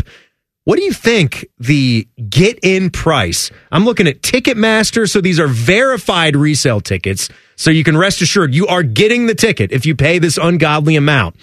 If you're thinking like low thousands, you're way too low, way too low. And that's what I was thinking. I was thinking a lot, a lot like Ryan. We were talking about this during the break. I was thinking right around to get in where it could be sitting in the nosebleeds, um, the top of the nosebleeds. I was thinking you could probably get in for around three thousand. Yeah, oh no, no, you can't. No. What, what is the? Tell the good people no. what the, the cheapest price is. The, uh, cheap, Timmy. The get in price for two tickets together. In there's a four hundred level at the Vegas Stadium. A four hundred level. The one hundred, two hundred, three hundred, four hundred. That's the biggest, George.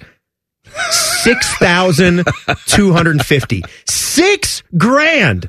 You're looking at seven grand, I'm sure. What do you think the taxes and fees are with what, you know, ticket services hit you for? Probably a good three, four hundred bucks when you're paying that much. Could be close to seven thousand dollars per. You're talking about fourteen thousand dollars for just the tickets to a sporting event that is over and done with. What do you think the doors open? Two hours before kickoff, or is it way before that for a Super Bowl?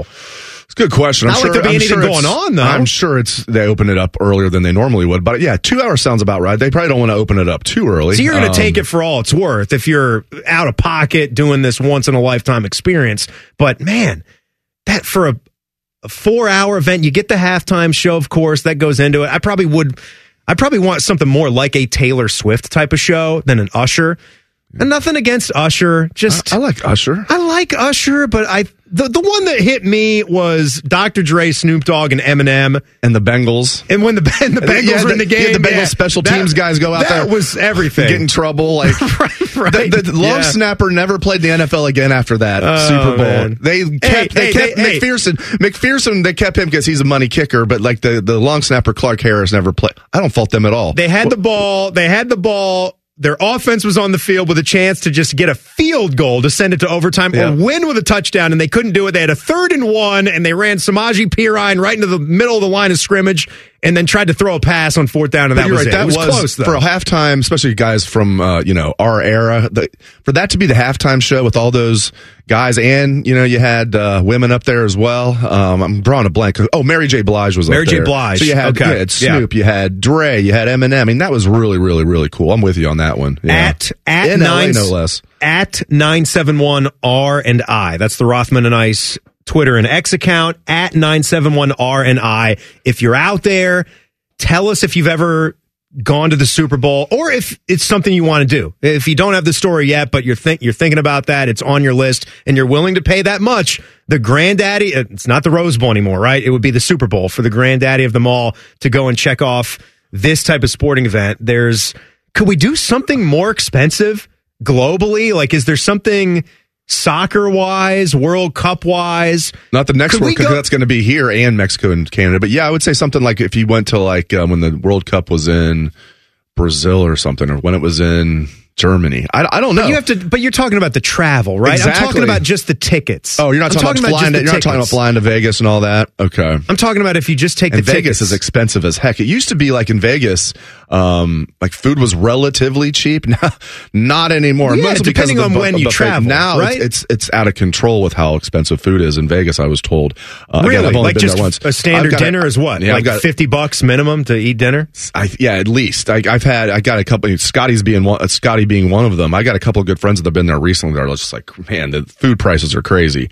Um, but um, yeah, we were talking about this. Think about, here's here's what would give me pause, even if I had money to do that, um, is all the other things I could do for that money. Oh, my and God. Still have money left over. Like, you know, Ryan is one of the things I want to do. He did it last year. Was I want to go down and just spend a couple weeks in Arizona and take in Red Spring training, because there's nothing like. I've never been there, and they say there's nothing like it, because you got like you have like Ellie De La Cruz from here to here, like for two straight weeks. You know, you got you have all these all uh, all your favorite players are like right here, like real close up. And you go to You're Arizona. Like Jimmy Fallon and Fever Pitch, man. You just you want to be there for it. You're going to do it. And even though the weather's been, we've been very lucky here lately, you never know when it's going to go south as far as the weather here in Central Ohio in February. It'd be nice being in Arizona for a couple weeks.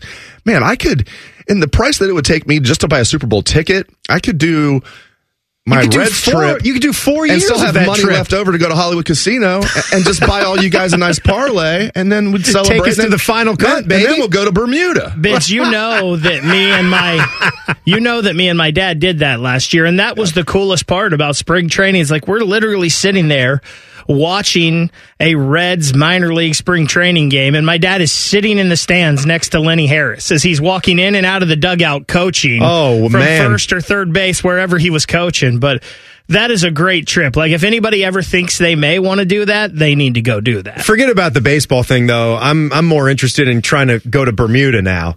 That's oh, that, that's that's, oh, my, that's that's in my hopper now that you mentioned that. I've never even thought about Bermuda. I want to go to like Bermuda. A quick, that's a quick jump, right? It's not What's bad. What's that off the coast of maybe South Carolina? What well, what, the close, la- it's what funny latitude? That what latitude? The closest line land is that to on? Uh, Bermuda, outside of Bermuda, Carolina, is, South is, Carolina. Yes, you know, yeah. yeah, Outer I Banks. That. The Outer Banks is the closest straight land. Straight east, straight exactly. east out. Yeah, and hopefully you don't get lost. So what's that be? Maybe like a two and a half hour, three hour flight from Charlotte, possibly. At, at the most, you would yeah. think. Yeah, it wouldn't be bad. What, can we get like a nine hundred dollar flight round trip?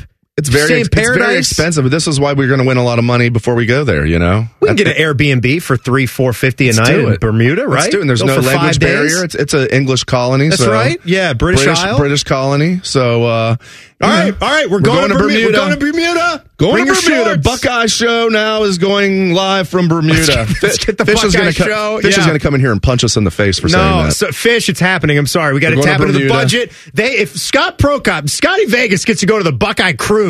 I need to get to go to Bermuda. What? Damn it! He goes. I need to, bu- to go to something. That's that's a staple, though. He always goes on the Buckeye Cruise, I doesn't he? I don't, Scotty I don't Vegas. Go anywhere. I've never gone anywhere. He's famous. He walks around the Buckeye Cruise. Eddie George will be there. People will push Eddie. Be like, "There's Scotty Vegas." That's because he wins some money. Just, just send me somewhere. Just, I, I don't care if it's. I, it could be somewhere else. It doesn't have to be Bermuda. Just anywhere. Timmy, Timmy let's just get a sponsor. They'll take care of it. let's just get, let's a, get sponsor. a sponsor. We'll be good. I, I love that. That sounds like the trick. Visit Bermuda can be our sponsor. Um. by the way, what I by the way what I teased back there. Uh, seeing the decline possibly of a Hall of Fame player, I have not been the biggest follower of the N B A this season, so sue me. I see the Cavs. I know the Cavs are having a great run, and hot. I'll get into them. Yeah, very hot team. But Klay Thompson for the Golden State Warriors, clearly he's coming off some debilitating injuries, but it's a few years back. Bids, he's now, I say this, been reduced, but the way that guys score in the league, there's like sixty-some guys I was looking, averaging twenty points per game in the N B A. Klay Thompson is not one of them. He's at seventeen a game, and he was given some quotes after their win over the Nets of how it's just been, quote, very hard and a big challenge coming off the bench now, being the level of player that he was. Steve Kerr had some comments saying that, uh, you know, he's fine. It's it's a season of ups and downs for him, and it's not easy for a guy who's been so good and a Hall of Fame player to deal with that, but he's mentally tough, you know, Kerr said about him. But, you know, Klay Thompson, I don't know if this is it. He's thirty-three years old. If he's ever going to get back to being a big-time scorer or if he's going to have to be more of a role player with what he can do. I, I kind of feel like he would have another level to his game to get back to. He's too good. He's too good a shooter. Yeah, I mean, he would be a nice, you know, as he gets even a little older, you know, a team that's ready to to win needs a, a good three-point shooter. Not that he's the same as, as Ray Allen, but I use that analogy. Late, he's late, a late, hell of a hell of a threat as right. a three-point shooter. But,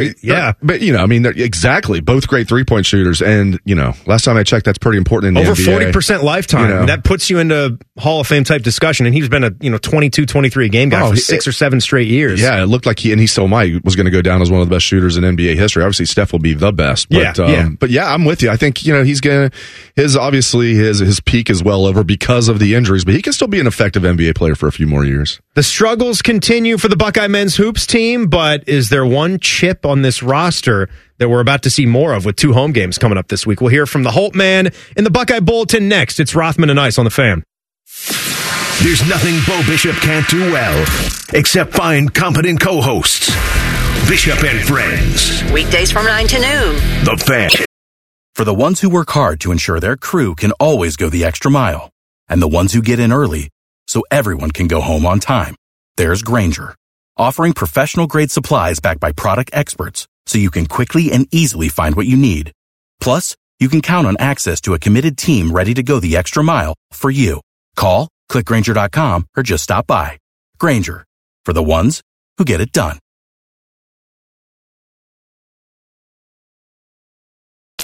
Rothman and Ice present Buckeye Bulletin. Sponsored by Logan A C and Heat Services. Feeling the chill? Call the experts at Logan Services now for hot deals on Trane furnaces, including zero percent A P R for sixty months. All right, Bids, so if we go back to what we kind of started the show with, Timmy Hall and Dave Biddle, by the way, in for Rothman and Ice. We hit on a bunch of Buckeye football topics off the top. Clearly, this offensive coordinator thing is... is driving it this week. What is Bill O'Brien going to do? It's not a done deal that he's going to Boston College. There's some interviews still being done.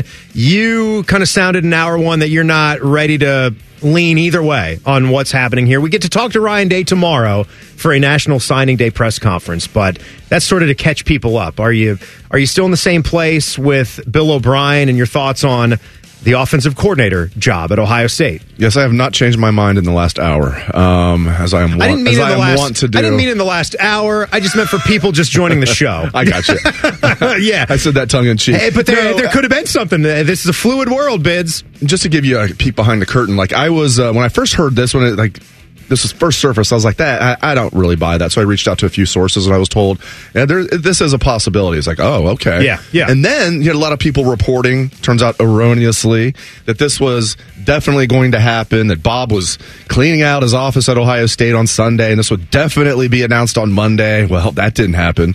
Turns out Boston College wasn't even starting the interview process till this week, and they want to do multiple interviews with each person. Um, there's been some talk maybe Bill O'Brien's interviewing today. I don't know. This is why, Timmy, on this one, I don't have anything concrete. I'm not making any grand proclamations. I hope he stays. He might stay. I do think, as I said earlier, I think no news is good news here. If you're hoping Bill O'Brien stays at Ohio State, good, especially with all of these reports that it was go- definitely going to happen, quote unquote, definitely going to happen We're yesterday. We're not there yet. Um, now, it still very well could happen, but if you're somebody who really wants Bill O'Brien to stay at Ohio State, I think the fact that it hasn't happened yet is good news. Well, here's something that's kind of happening, but you can never say never because recruiting is a fickle thing, and you will not hear Ryan Day talking about this young man tomorrow because he's committed to the class of two thousand twenty-five. So there's still some work to do with all the dude flipping, quote unquote, that goes on out there. But Naeem offered a number one ranked cornerback, the top ranked cornerback in his class. He is the fifth ranked player overall in the country. He's from Birmingham, Alabama. So think about the recruiting battle that is when you've got Bama with a new coach in Kalen DeBoer and Georgia. But what a win. Tim Walton, the recruiter that he's become. Devin Sanchez has already committed a five-star cornerback, and they've got another four-star cornerback by the name of Blake Woodby from Baltimore, Maryland, from the D M V area. So Biddle, it's just been incredible work. It looks like B I A is going to be on the upswing here with Tim Walton recruiting. Yeah, and, and depending on what service you look at, I mean, either way, they've landed the top two corners in the country in the twenty twenty-five class. Some have Devin Sanchez ranked one, Naeem offered ranked two. Some have offered ranked one, as you said, and have Sanchez ranked two. the bottom line, Tim Walton is a beast. He's turned into the Brian Hartline of defense. It's amazing what he's done. And it's not, again, it's not just this year, uh, you know, the guys he's bringing in the twenty twenty-four class or the guys he's bringing in next year in the twenty twenty-five class. He brought in Jermaine Matthews and Calvin Simpson-Hunt this past year in the twenty twenty-three class. Jermaine Matthews is going to be a stud here. I like Simpson-Hunt a lot, too. So Tim Walton has mm-hmm. been a grand slam home run of a hire for Ryan Day. I initially thought it was a solid hire, pretty good hire. I was wrong. That was a great hire. How about Buckeye women's basketball? The updated A P poll comes out every Monday, and when it did, they're up at number five. There's something special about, you know, top ten is great, obviously. If you're living in the top ten, that's awesome. But another level when you're one of the five-pack of best teams in your sport. That's a pretty little number there. nineteen and three overall, ten and one in Big Ten play, nine game win streak. They've got that victory over Iowa, who's second in the A P poll right now at twenty-one and two. So they're firmly in the Big Ten race. You got South Carolina undefeated, number one team. Iowa, N C State. How about the Wolfpack there? Colorado, four. Some unusual teams for me for... They're not being the most gigantic women's basketball follower, picking it up more and more these past three years. But the Buckeyes right there at five, uh, right ahead of Stanford. But we go to Buckeye men's hoops here, and they got the game tonight. Six o'clock warm-up coverage. I'll be back for that. Buckeyes at thirteen and nine. Indiana Hoosiers at thirteen and nine. This is a... A proud rivalry for me. I like to consider Indiana one of the teams I want to beat the most. If I could lock in rivalries, I would probably pick this one right after Ohio State, Michigan. And I understand that, you know, Michigan State and Wisconsin, those have been some fierce battles too. You think of the Thad years, but something about Indiana being a border state and just being the Hoosiers and the candy cane pants, it, it's big. But we mentioned this also before, and how in that Iowa game, you didn't see Zed Key all that much. You saw nineteen minutes of Devin Royal. It was Felix Akpar, it was Devin Royal, and then Zed was on the bench. And Holtman was asked in his press conference specifically about the minutes that Zed Key had and if that made it harder to get him out there with what Devin was doing. And I thought his response was interesting. Yeah, I'm not I'm not really uh, too concerned about, you know, trying to divvy up minutes. It's going to be who's most effective and who's playing the best at this moment and who gives us the best chance to win, uh, regardless of kind of the class or whatever, and uh, who's practicing well and who's really, you know, showing in practice that they're Uh, practicing at the level they need to to give us the be- the best chance, and um, Devin's done a good job of that. Maybe a little bit of a message, but that's exactly how it should be. You know, this is not, you know, you're a senior. He had that in that response there. It's not a seniority thing. Whoever's playing the best and is wanting it the most and earning it the most, you're thirteen and nine right now and three and eight in the Big Ten, so they're going to be looking for guys that can make a, a positive impact and get the job done. And salvage this recruiting class everybody thought was really good. Scotty Middleton not playing well. Chapman, I, I know, too. I know Chapman was, you know, started the season off injured, but even now healthy, he looks like a fish out of water at times. I like Devin Royal.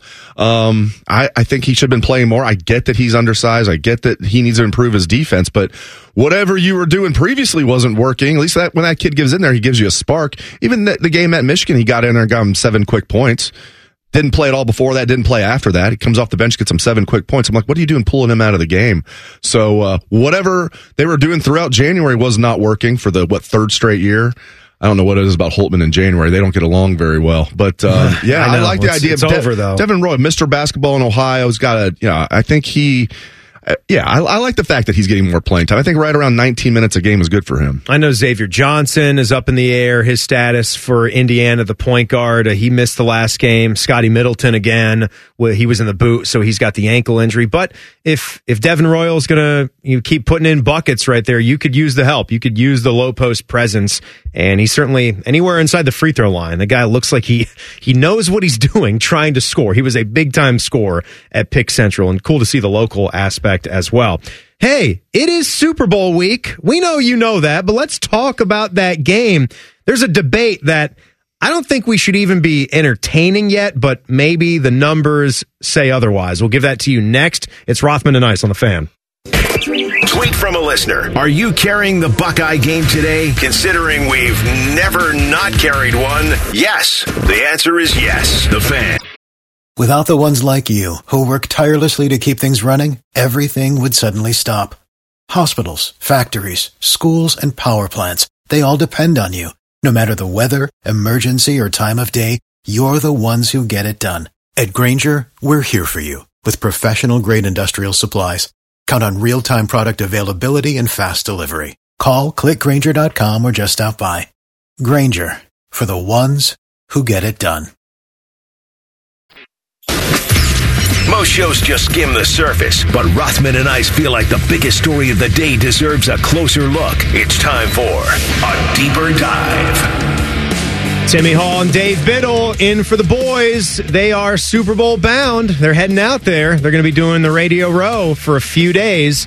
So, Bids, what's your early thoughts when we're getting ready for this one? We got the Kansas City Chiefs. They're trying to set up a dynasty here. The San Francisco forty-niners, Coach Kyle Shanahan with another shot to get it done. A lot of the same guys, different quarterback, but some key players on that team. I, I can remember George Kittle, you know, talking about how, you know, they could get back to this spot. He's one of my favorite players. I mean, I feel like he doesn't get talked about enough, or he gets overshadowed by a guy like Travis Kelce, who now has, you know, Taylor Swift as his girlfriend. But Kittle seems like one of the most fun-loving dudes in the N F L. I watched his episode of, uh, what's Peyton Manning's show called? It's a pretty good little show, the E S P N Plus deal. Peyton's, Peyton's Place? Place? Yeah, yeah. Places, right. Peyton's Places. They did a tight end episode where they're out in San Francisco. He's hanging out with George Kittle the whole time. It was pretty good stuff. But anyway, uh, I'm excited for this game. Should be a, a really good football game on Sunday. Yeah, and, and that's why I'm excited for it, is because it's such a coin flip of a game, in my opinion. You know, and I, I would... Uh, I'm not going to go fifty-fifty. I'll say I'm going fifty-one forty-nine 49ers. Uh, maybe I should go fifty-one forty-nine Chiefs. That would make a lot more sense, having forty-nine was, on the forty-niners. If that was the score, that'd be a hell of an exciting game, Biddle, but I know you're talking percentages. Yeah, percentage. Yeah, I, I do think the forty-niners are going to win this game, but I don't have a lot of confidence in it. And it's because of what everybody talks about. It's like you're going to really bet against Patrick Mahomes and Andy Reid, against Brock Purdy and Shanahan. It's like, yeah, I, I get it. But the Chiefs are a little more banged up than the forty-niners. They're still without their best offensive lineman. The Chiefs are still without Tooney. They're without, unless you think Humphrey's their best offensive lineman, but Tooney's really good. Um, they lost one of their starting defensive ends, the Chiefs did, in the A F C Championship game.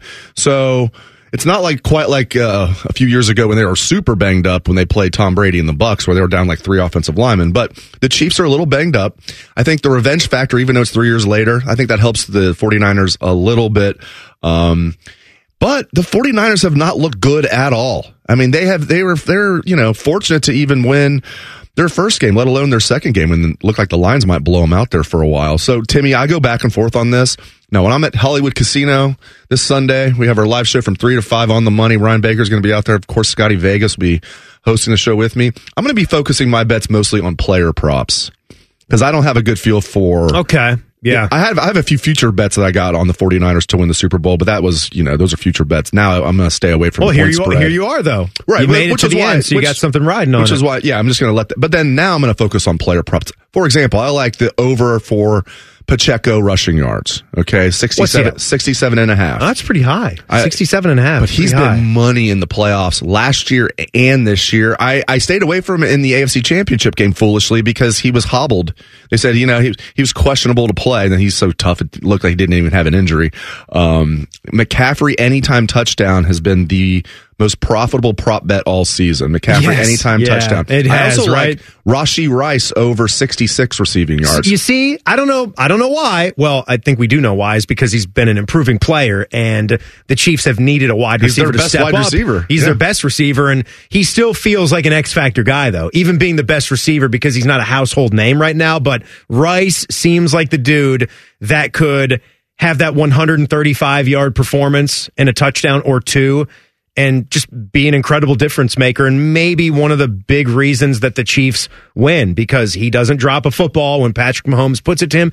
Patrick will be the reason that they win. I will I will say it that way. Kelsey's got to be involved. Pacheco is going to have to be involved, even if he doesn't get to, you know, the sixty-eight rushing yards there, but can he get some some, some stuff done out of the backfield? And it, it's going to be Patrick. Ba- plain and simple to me, the difference in this football game is you've got a guy that is well on his way to legendary status as a quarterback in the National Football League. Brock Purdy has got to prove it for the first time. He's a good player. I, I'm not one of these guys that thinks that the Niners need to go looking for a different quarterback plan. I don't ultimately know how good Brock Purdy is because the Niners roster is just incredible, but he put up forty-two hundred yards and thirty-one touchdown passes with that roster. Those are great numbers for a quarterback. He's certainly not the reason that they're losing games. Will he be the ultimate reason that they win games? I think, you know, in big spots, we could talk about that. That's why I have to go with the guy that has been here before and done it before and, and, and can throw from different arm angles and can wiggle out of any kind of sack. It's it's Patty, man. It's Patty and the boys. So that's why I'll be riding with the Kansas City Chiefs for this one. I also like Debo Samuel combined rushing receiving as a prop bet. Debo Samuel combined rushing. I'd have to look it back. I think it's right around... right around eighty. It was lower than what I thought. And I'm like, ooh, that's tasty. And I know he's been banged up, but now he, two weeks off. He played in the A F C champion or N F C championship game. Would have been weird if he played in the A F C championship game. Played in the N F C championship game. Looked fine. I'm sure he was hurting a little bit, but looked fine. Played well. Now he's got two weeks off. That's huge. The Niners are a different team with a healthy Debo. When the Bengals, for example, played them in San Francisco, really Santa Clara this year, the Bengals blew them out. But a big reason was the Niners didn't have Debo Samuel. They're a completely different team. Now they have him healthy. They have the, the, McCaffrey is clicking on all cylinders. Ayuk's been a really, really good get. Obviously, George Kittle, as you mentioned. Somehow he's They're loaded. He, everybody knows loaded. He's great, but he still somehow is underrated. These man, Iowa's just a tight end factory. They really are loaded. The question is, as you've pointed out, is Brock Purdy, as great of a story as that is, as a second-year quarterback, Mister Irrelevant, is he going to be good enough to be able to, even though they're not, they're not going to be on the field at the same time, is he going to be good enough to beat Patrick Mahomes in the Super Bowl? That's going to be the question. I mean, that's that makes it really, really interesting. And so I want to ask you this. I want to ask you this part of it as I go back to that discussion of, you know, legendary slash GOAT status, because, you know, where were you on Tom Brady when he was winding down his career, when he moved on to the Tampa Bay Buccaneers and then got another Super Bowl? I don't care if Gronk joined him. They're both old, right? The fact that he could find a spot with a ready-made enough roster with some good weapons, their good receiving core. The Bucs have always had that with Godwin and Mike Evans. I mean, Mike Evans has never had less than a thousand-yard receiving season. He's excellent. But the fact that they win the Super Bowl, it's not like they just go to the playoffs and win a game or make it to the N F C championship. No, they won the Super Bowl and they beat the Chiefs. They beat Patrick Mahomes and, and K C. Smoked him. Smoked him. They filleted him, basically. So it, for me, it was kind of a done deal. It was just too many A F C title game appearances, too many Super Bowl wins. No one was ever, I mean, ever, right? You and I can live to be ninety-five-year-old men, and we're not, we're going to watch all these different decades of players come and go, and really good quarterbacks, quarterbacks that aren't even born yet, right? That'll make it to the league and be really good players, maybe win a Super Bowl or two. No one would ever sniff Tom Brady in these marks. Were you of that assumption? Because I was, the second that Tom Brady walked away. That's where my mind was.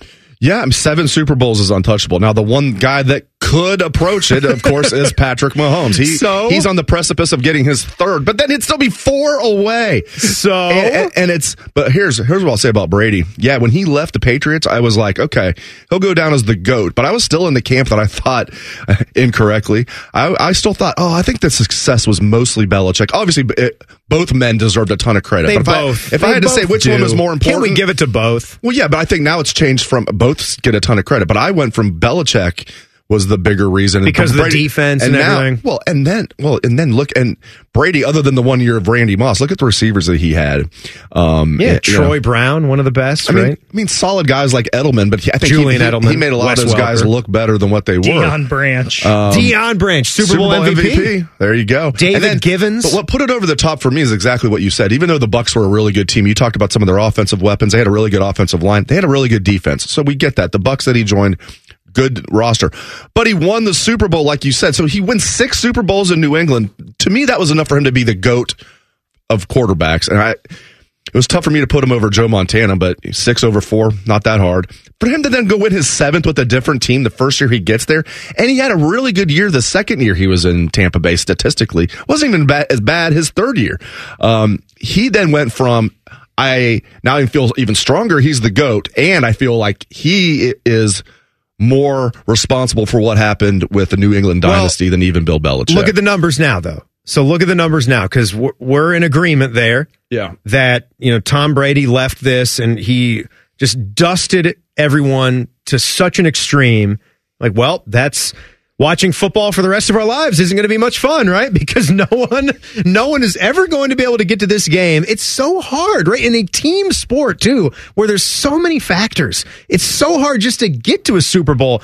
I'm hoping, you know, for my son's sake, for for Bengal Jack there, and for you, Bids, that with a guy, a mega talent like Joe Burrow, that since he can even make it back to another Super Bowl, you, it's not one. guaranteed. I want to win just one. Just win one, right? Like the Cavs in the N B A championship. Just win one. one. For God's sakes, you can't have all these years of LeBron Seven. and not have one trophy. They it's, got one. It's But cr- here's the thing. Stats at twenty-eight, okay? And this means nothing for stats at thirty-eight. But this is where they are right now today, what's been done. This is why you say, maybe you give this guy, and again, as an player for player, Patrick can do some things that Tom can't do from a mobility standpoint and just what he can do with the football. He's a brilliant player. He is at four Super Bowl appearances at twenty-eight when Tom was at just three. Patrick is at two Super Bowl wins at twenty-eight, where Tom was also at two. Patrick is at two Super Bowl M V Ps at twenty-eight. Both of them, whereas Tom was at two. Patrick is a two-time N F L M V P at twenty-eight, where Tom had none. And Patrick is at three all-pro teams at twenty-eight, where Tom was at one. So in those five categories I hit you with, Patrick is beating him in three, tied in two. But there's so much more work that's got to be done. It's it's one thing to say that. It's another to just keep doing it over and over and over again as players come and go. Travis Kelce's not going to be with you for all this. There's going to be a part of your career where you got to pick up, you got to find another running mate or two to go way beyond Travis Kelce. He's got maybe another year or two at this level of player. Andy nice. Reid, too. thirty-four. Andy Reid won't be around for all that either. If I'm Andy Reid... Now, maybe he'd be one of these coaches like, what, am I, what else am I going to do? I, I, if I win this Super Bowl, I'm pulling a John Elway and riding off in the sunset. Back-to-back Super Bowl titles, plus you won another one. Three Super Bowl titles. I, w- I would call it. Then again, though, you're really going to walk away from Patrick Mahomes? I, that's you the know, thing. Like, that's you know, the thing. This is too much like, fun. For, forget them. What, and a lot of these coaches, once they retire, it's like, what are they... What are they going to do? What am I doing? What am I going to do? Be a greeter at Walmart or they're something? Not like, like, they're not like us. We wouldn't be doing that, but they can't seem to I just want to go to like Arizona and watch like Red Spring Training. They want to coach football and draw up plays and stuff. And coach I want to go to Handles and then watch T V until and go to Ryan's place and drink tequila. Yeah. Yeah, it, exactly. The, do yeah. whatever we want. I'm glad I can. Wa- I'm glad I can walk to all of those places. Ryan's place, Handles. All walking distance. Yeah, that's that's all I want to do. Again, I, I just want to wear sweatpants and eat ice cream on the couch and watch the Taken trilogy. That's shorts, shorts only in my house. Of course. The Taken trilogy? What about sweat shorts? Those would be yeah, comfy. Works. I got some of those. Cut off They're the nice. sweatpants? Yeah. Do you ba- do that? Some basketball shorts. You no, scissor I've off never sweatpants? scissored off sweatpants. But. That sounds weird to say. Anyway, all right, we've got some more happenings around the N F L, including a long shot comeback attempt. We're going to do some pre-snap reads next. It's Rothman and Ice on the Fan. If you haven't thought about Buckeye football today, I'm sorry to tell you that you're dead. Our condolences. Your home of the Buckeyes, the Fan. For the ones who work hard to ensure their crew can always go the extra mile, and the ones who get in early so everyone can go home on time. There's Grainger, offering professional-grade supplies backed by product experts so you can quickly and easily find what you need. Plus, you can count on access to a committed team ready to go the extra mile for you. Call, click Grainger dot com, or just stop by. Grainger, for the ones who get it done.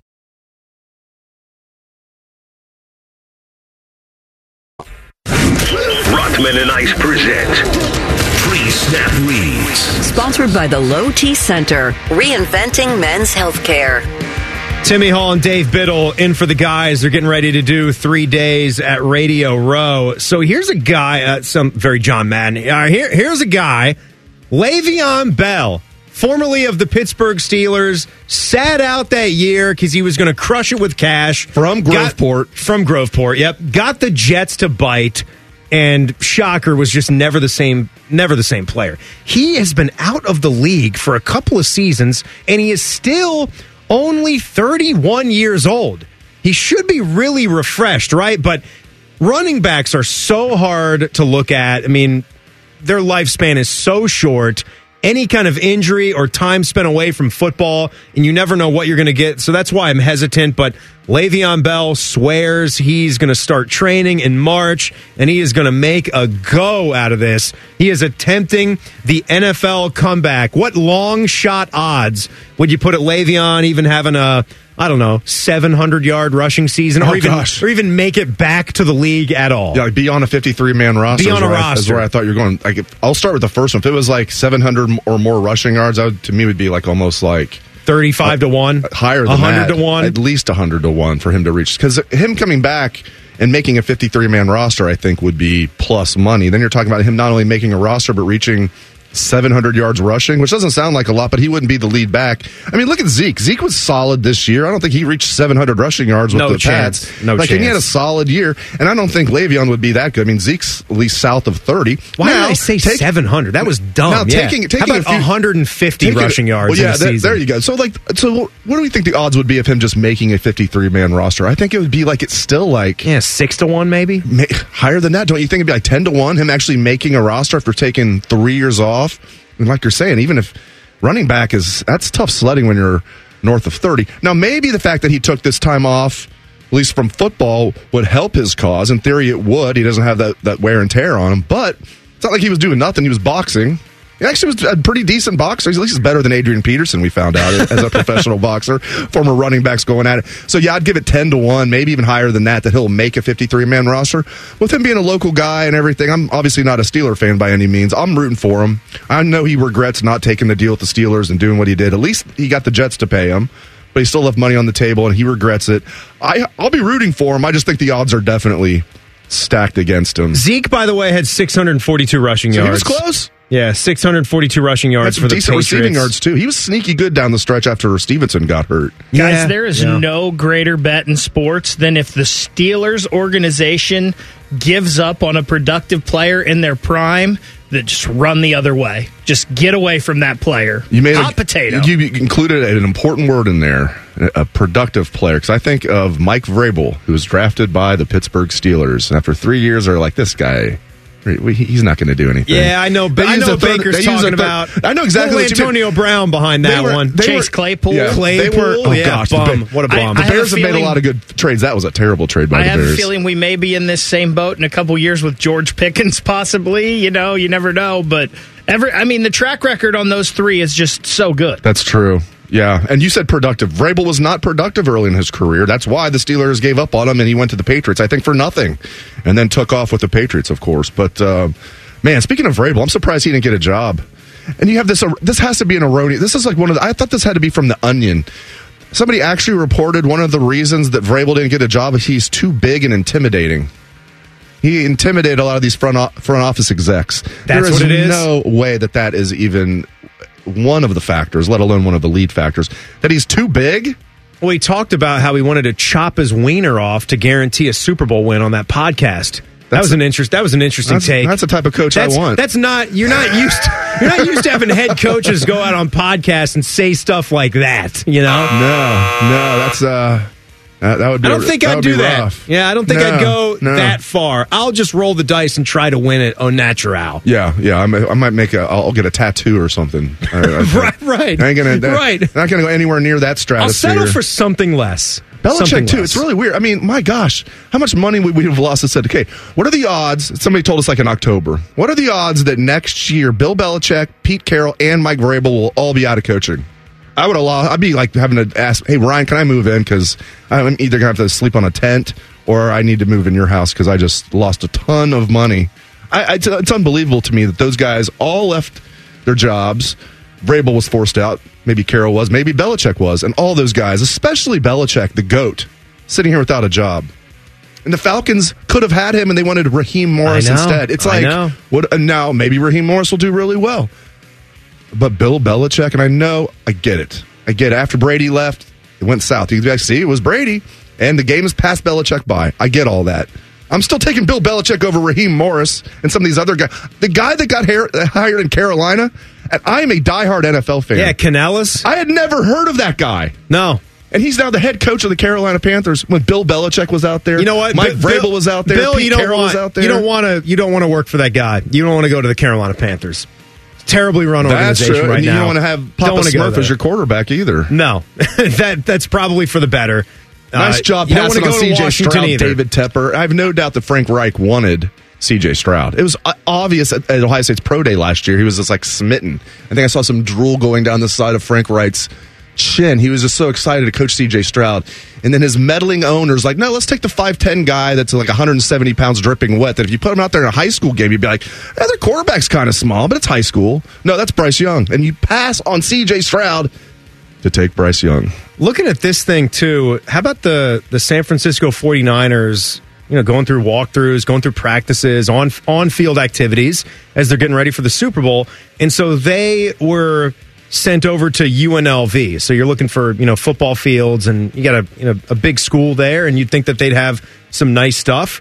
I don't know if Bishop Gorman might have a better field than them. They might. I think they might, from what we're reading here. And so Kyle Shanahan said that uh, he and the Niners players were none too pleased with the setup there, with the field conditions, saying the surface has been a little bit soft, and you know, they said it is what it is. That was Kyle Shanahan. We'll be all right. It's the field we got. We're good. Earlier yesterday, sources were telling Adam Schefter that members of the team didn't care for the playing surface. In anticipation of the Niners using the fields, the N F L installed a sod field on top of the current field turf surface.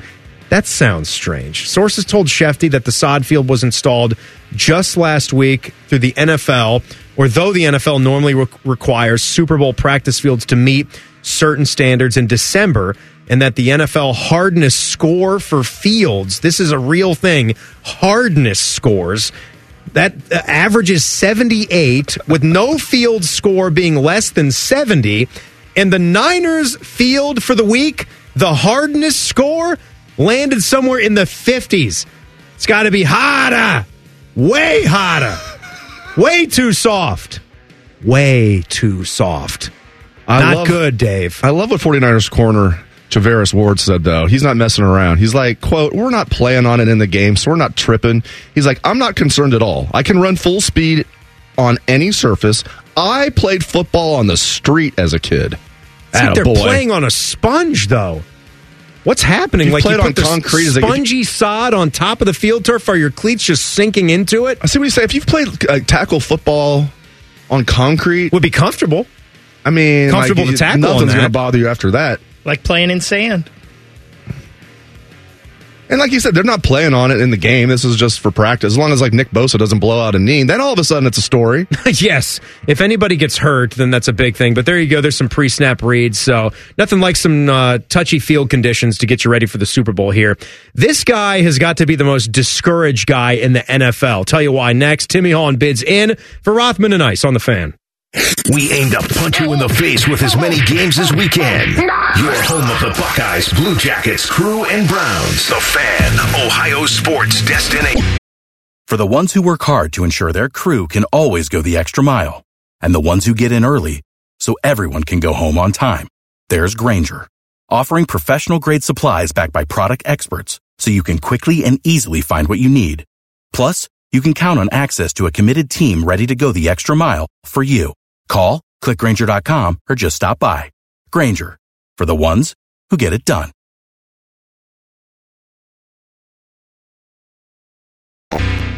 Their cholesterol numbers put all other fan hosts to shame. You are listening to Rothman and Ice. Timmy Hall, Dave Biddle, in for the guys here. Now, between the three of us, let's see what our N F L teams are. Let's recap. We got Ryan Baker. Mister Menthol is filling in for Evil Bald Colin because they're all traveling right now, getting out to Vegas.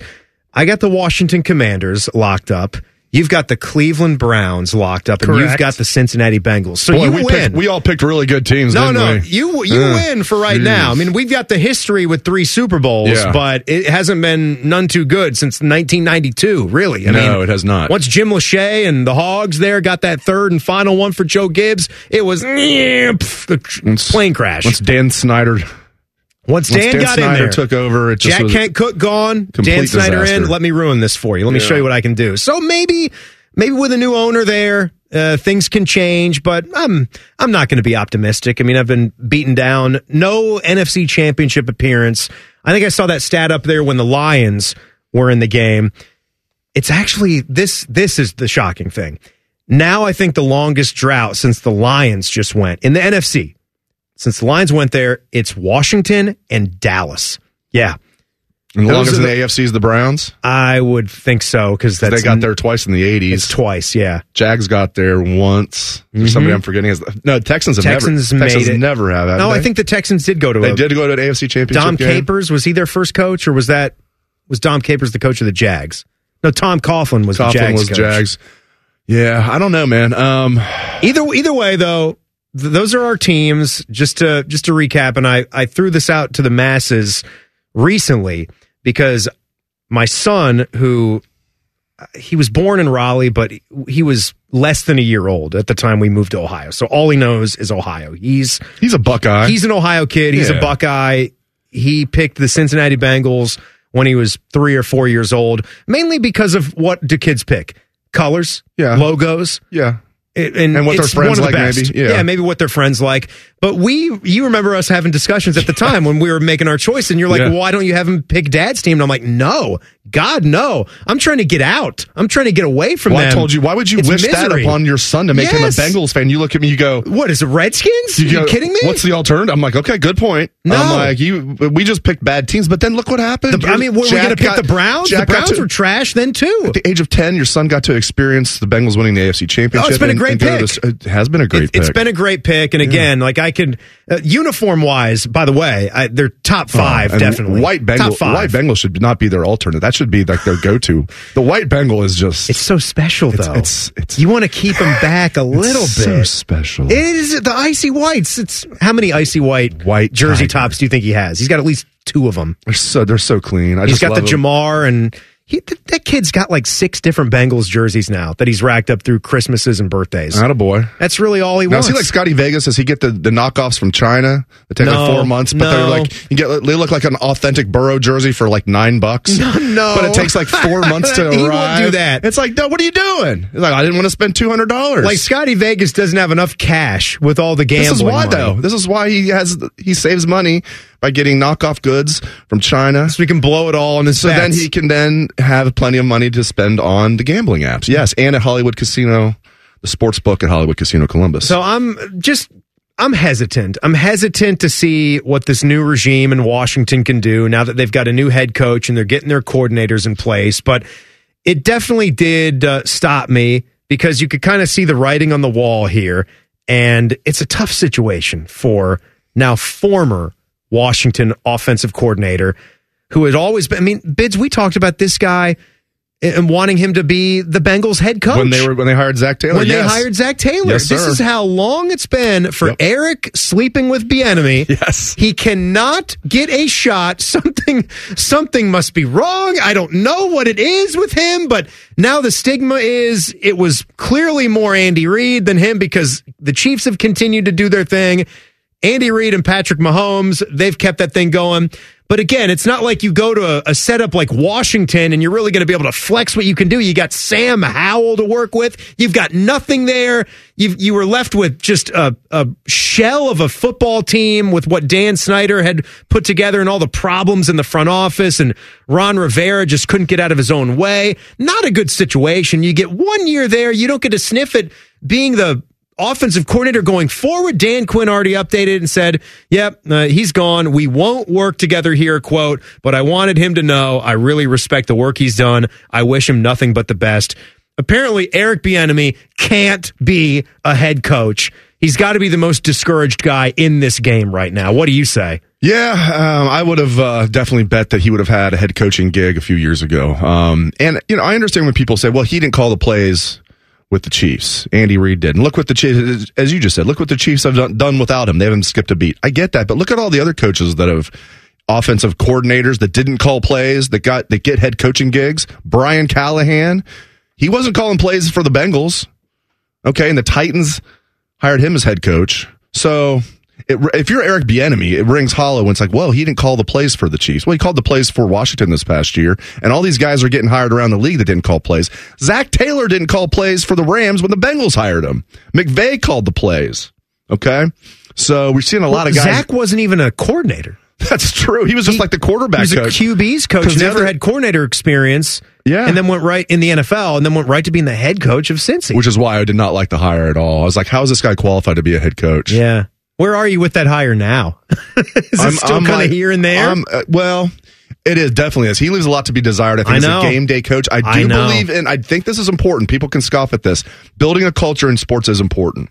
It is chemistry. That stuff is important. He does. A, he's a, he's a leader of men. I think you have to be a leader of men. He played the game, um, but there are some play but, calling issues. Uh, for he, you and I, we watch every game. He has a lot to be desired as a tactician. There's some things. Yeah, yeah for, there are some things for sure. So where am I at? I'm, I'm at. Uh, he's lucky that Joe Burrow fell in his lap, or he wouldn't be coaching the N F L right now. Oh God, no, it, God no. He was at, he, yep. his first two years. Not good, and then all of a sudden Burrow, and really the defense as well. Lou Anarumo did, didn't have a good year this past year, but it was a really good year. They went to the Super Bowl. So I'm okay with Zach Taylor being with the Bengals. Like, who are they going to get that's better, you know? Baker, while we're sort of commiserating, I would say, about our teams, where are you with Cleveland? What do you think the situation's going to be with with Q B? And there's a lot to, to wonder about Deshaun Watson. I don't think he's ever going to come close to getting it back like what he had it in his first run in Houston. Too much time out of football. How do you think it's going to go next year? I am very much a pessimist Browns fan. I don't think there's any way they have as good a year as they did this year, mm. next year. I just, uh, you know, I, I don't think Watson will ever be the top ten quarterback that they thought they were trading for. I think they were thought they were trading for a top five. You don't know about Nick Chubb, uh, Callahan leaving. You don't know about this offensive line. It's getting older. I just, I'm just not there. They've got a uh, supposedly very talented roster, but I just don't, I don't trust the coach, and I don't trust the front office at all. What's crazy is I remember, place to going, be. I remember going into the season saying this A F C North is going to be a bloodbath. That turned out to be true, but I also said whoever stays the healthiest is going to win this division. The Browns were, and I know the Browns didn't win the division, the Browns were more banged up than anybody and still oh, had a really good year. Of course they were. So that's one thing that I would say, they were. especially from a Bengals perspective, looking at the Browns, um, if you guys can stay healthy, there's no reason you can't be better because you guys were banged up like heck this year and still had a good year. Well, and another thing for the Browns, I think the Steelers are just a quarterback away from being a really good team. I mean, they're always there. It's just their organization. It's what they do. And if the Bengals have a healthy Joe Burrow, they're obviously going to be better. So can we it's just see be one time? You know, just one time. Could Joe Burrow? It, it's not about being healthy for the season. He needs a year of being healthy. A whole That's what preseason it's about. Yeah. and regular yeah, season. Yeah, he needs to be healthy in you know May all the way on through to the following February. Just one time. Let's try that once and see what it looks like. I'm pretty damn optimistic. The Bengals are now playing a last-place schedule as opposed to a first-place schedule like this past year where they had a brutal schedule.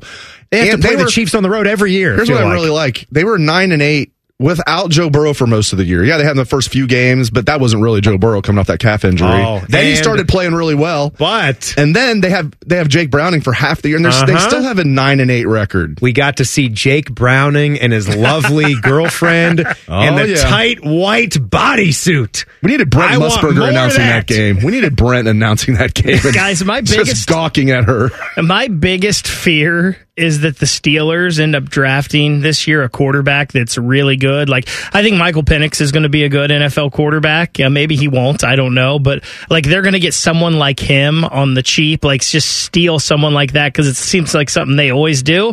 And then they'll be set again for the next or decade. Trade for Justin Fields. Some people might say, well, yeah, good luck with that. Psh, I bet if he trade, was traded to the Steelers, he would do really well. So let's not have that happen. Oh, Brent. What the Bears do is going to be really interesting. I'm in the minority here. Most mock drafts I look at, as you guys know, says the Bears are going to trade the pick and take Caleb Williams. I don't think Caleb Williams is a sure thing by any means. He's not as small as Bryce Young, but he's smaller than what he's listed as. He's no sure thing, and I don't know, man. I think the Bears are going to trade that number one pick again and keep Fields. I don't now if a sure thing was sitting there, I'd feel different about it. Caleb Williams is no sure thing, and little stuff like that. To me, this isn't a little thing. You can't be a knucklehead and be a good quarterback, in my opinion. That's the one position you can be a diva at wide receiver or corner. All good. Quarterback, not so much. Pac twelve championship game previous year. Caleb Williams comes out. They're playing Utah. He has F Utah painted on his fingernails. He oh, painted his fingernails, and they didn't use I F. Remember. It wasn't F. It was the real word. I don't yes, want that I know. Guy. I don't I want that guy as my. There's cor- just enough no. fingers there besides the thumb to make if that it's like work. A second round pick. I'm okay. I'm not taking that guy number one overall when he's six foot even and he's a knucklehead. I, I don't want to spend future assets just to move up one spot. If I'm Washington, I do not want to do that. No, if he's there at two and that's how it shakes out, and you're going to roll the dice. Fine, because of the talent there, and you have no quarterback now, but I'm I'm kind of with you there where I'm hesitant. Bids and I will apparently be strapped to a lie detector test before we're out of here, and we'll have to tell the truth next. It's Rothman and Ice on The Fan. Join Bobby Mack and Jody Shelley for The Inside Edge, a behind-the-scenes look at all things Blue Jackets. Wednesday night at seven. Your home for Jackets hockey. The Fan. Without the ones like you, who work tirelessly to keep things running, everything would suddenly stop. Hospitals, factories, schools, and power plants, they all depend on you. No matter the weather, emergency, or time of day, you're the ones who get it done. At Grainger, we're here for you with professional-grade industrial supplies. Count on real-time product availability and fast delivery. Call, click Grainger dot com, or just stop by. Grainger, for the ones who get it done. Tell the truth with Rothman and Ice. Timmy Hall and Dave Biddle in for the guys today. Ryan Baker is in for Evil Bald Colin. All three are out because they're traveling. All right, so we're going to tell the truth now. What do you got for us, Ryan? All right, guys, we didn't get to this in the show at all, but the uh, Eagles, they're going to open next year with the uh, N F L's first game ever in Brazil. They're going to be in Sao Paulo on Friday, September sixth. How about that? Guys, tell the truth. The N F L will have an international league, conference, division, something like that within the next fifteen years. Oh, yeah. A league possibly? Like N F L Europe coming back in some case? In some way, shape, divi- or form? A, a division or it's a league? It's part of the N F L. It's part of the not N F L schedule. Not a separate schedule. League, yeah. It's part of the N F L. Like I guess I meant conference, you know, not league, but... Where they would compete against other, it would be yes. in the running to be in the Super Bowl. I'm yeah. going, there's no way that's going to happen in the next fifteen years. You're going to have a whole separate division of like London, Frankfurt, whatever. I don't think that's going to happen. I, now, now, I think there will be Germany has jumped on board. Germany really likes American football. That's no joke. Go ahead. I think if anything, what might work is there could be a team in Mexico. I do think they want to expand their footprint, but it's got to make sense as far as the travel. And even airfare, it's not like we can just throw them all in the Concorde or put them on a Blackbird S R seventy-one. I think that's the, the main thing is making sure competition is fair when you have to make that game. But I know there's a lot of things you can do with the schedule where you can make every trip out to a team. If it's in London, say that's the place where they've been going a lot, they can make sure that everyone's got the bye week sandwiched around when they're going to make that road trip and... They come out to the continental U S. They could play a couple and have a base to stay at, maybe in New York or something out east. It, I think there would could be a team not in the continental U S. A That's team, what I'm saying. I could, I could, a team, yeah, or maybe two. I can't not imagine. I can't imagine divi- four. Not a whole division, or I yeah, a gaggle four. of four teams. Again, I think the I think the Mexico City thing could work because I know. I know there's a market there, and they love the game. They absolutely love the game down there. Flag football seems to be taking yeah, off. Seriously, it's big in Mexico. And I'm telling yeah. you, no joke, if they do this, Germany will get a team. Like one hundred percent. If like they, they, Germany loves American football. No, they they do, and it's been great in London and in Germany.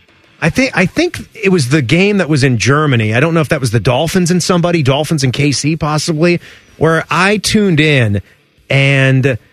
They were blaring Sweet Caroline. And yes, every single right. person, I got to imagine, you know, some people, of course, were traveling, but there had to be a hell of a lot of locals that went to that game, right? You would have to think so. I remember, the large yeah. majority had to be people from Europe or from even Germany or right around Frankfurt or wherever they played that game. And the whole damn stadium is just blaring Sweet Caroline at the top of their lungs. And I think it was, it was mostly Germans because they said when that game went on sale, like it sold out like immediately. And it was mostly like German people because they love it. Like They, they love Neil love Diamond. Love it, David Hasselhoff. Love, love Neil Diamond. Yeah, but their music, Can't get enough. Their musical taste, especially with Half, Hasselhoff. Uh, not so you sure. You can't handle the truth. Not so sure about that one. All right, guys, we talked about this a little bit uh, before with the news about Bill O'Brien possibly leaving Ohio State to head to Boston College. So tell the truth, who will be Ohio State's offensive coordinator this coming season? now, you're on, now you're on the block here, Bids. I will, I will say it'll still be Bill O'Brien. Because I think with all the smoke, with people reporting, people with no chops reporting that it was definitely going to happen yesterday, and he was cleaning out his office Sunday. I heard that's B S. Now, it still could happen. This is why I, I, I'm not, I wouldn't bet on it. But like, if I had to bet one way or the other, I would say Bill O'Brien will still be the offensive I'm coordinator. I'm going to say that Bill is going to wind up taking this this gig. So and who do you like, per, Jason per, Candle?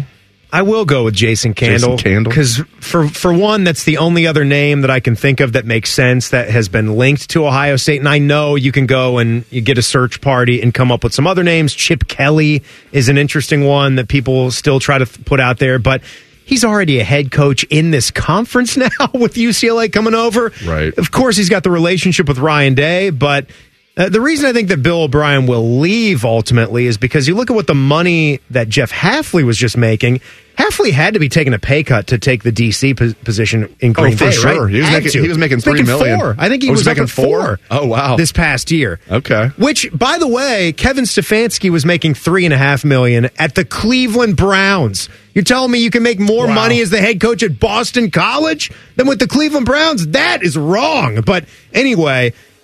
I just think Bill O'Brien, with the personal connections, he's from that part of the country. I think it would mean a little bit to him to reestablish B C football and take it to the next level, get it back to the Doug Flutie days or things like that. So I, I will go with Candle, or if you'll let me slide with just the fact that it won't be Bill O'Brien, because I think this could be tough. Candle's kind of maybe a, an outside shot, but you know what he's done at Toledo has been pretty nice. Did you say I know my truth? I know my truth. All right, guys, the Daily Fan Poll today sponsored by E R Auto Care. Today's fan poll at nine seven one the fan dot com. What is your confidence level that the Ohio State Hoops team will snap their four-game losing streak tonight against Indiana? Very confident, someone confident, doubtful, no confidence at all. Mm, I'll, I guess I'll give him that second one. I'll ride with them with a somewhat confident. They were close to snapping off a road win at Iowa. Tyvus Iowa's not a great team. Well, I, mean, I didn't pick him to win. I'm somewhat confident. I'm not guaranteeing victory. I'm not taking it to the bank. I heard Shark took it to the bank this morning.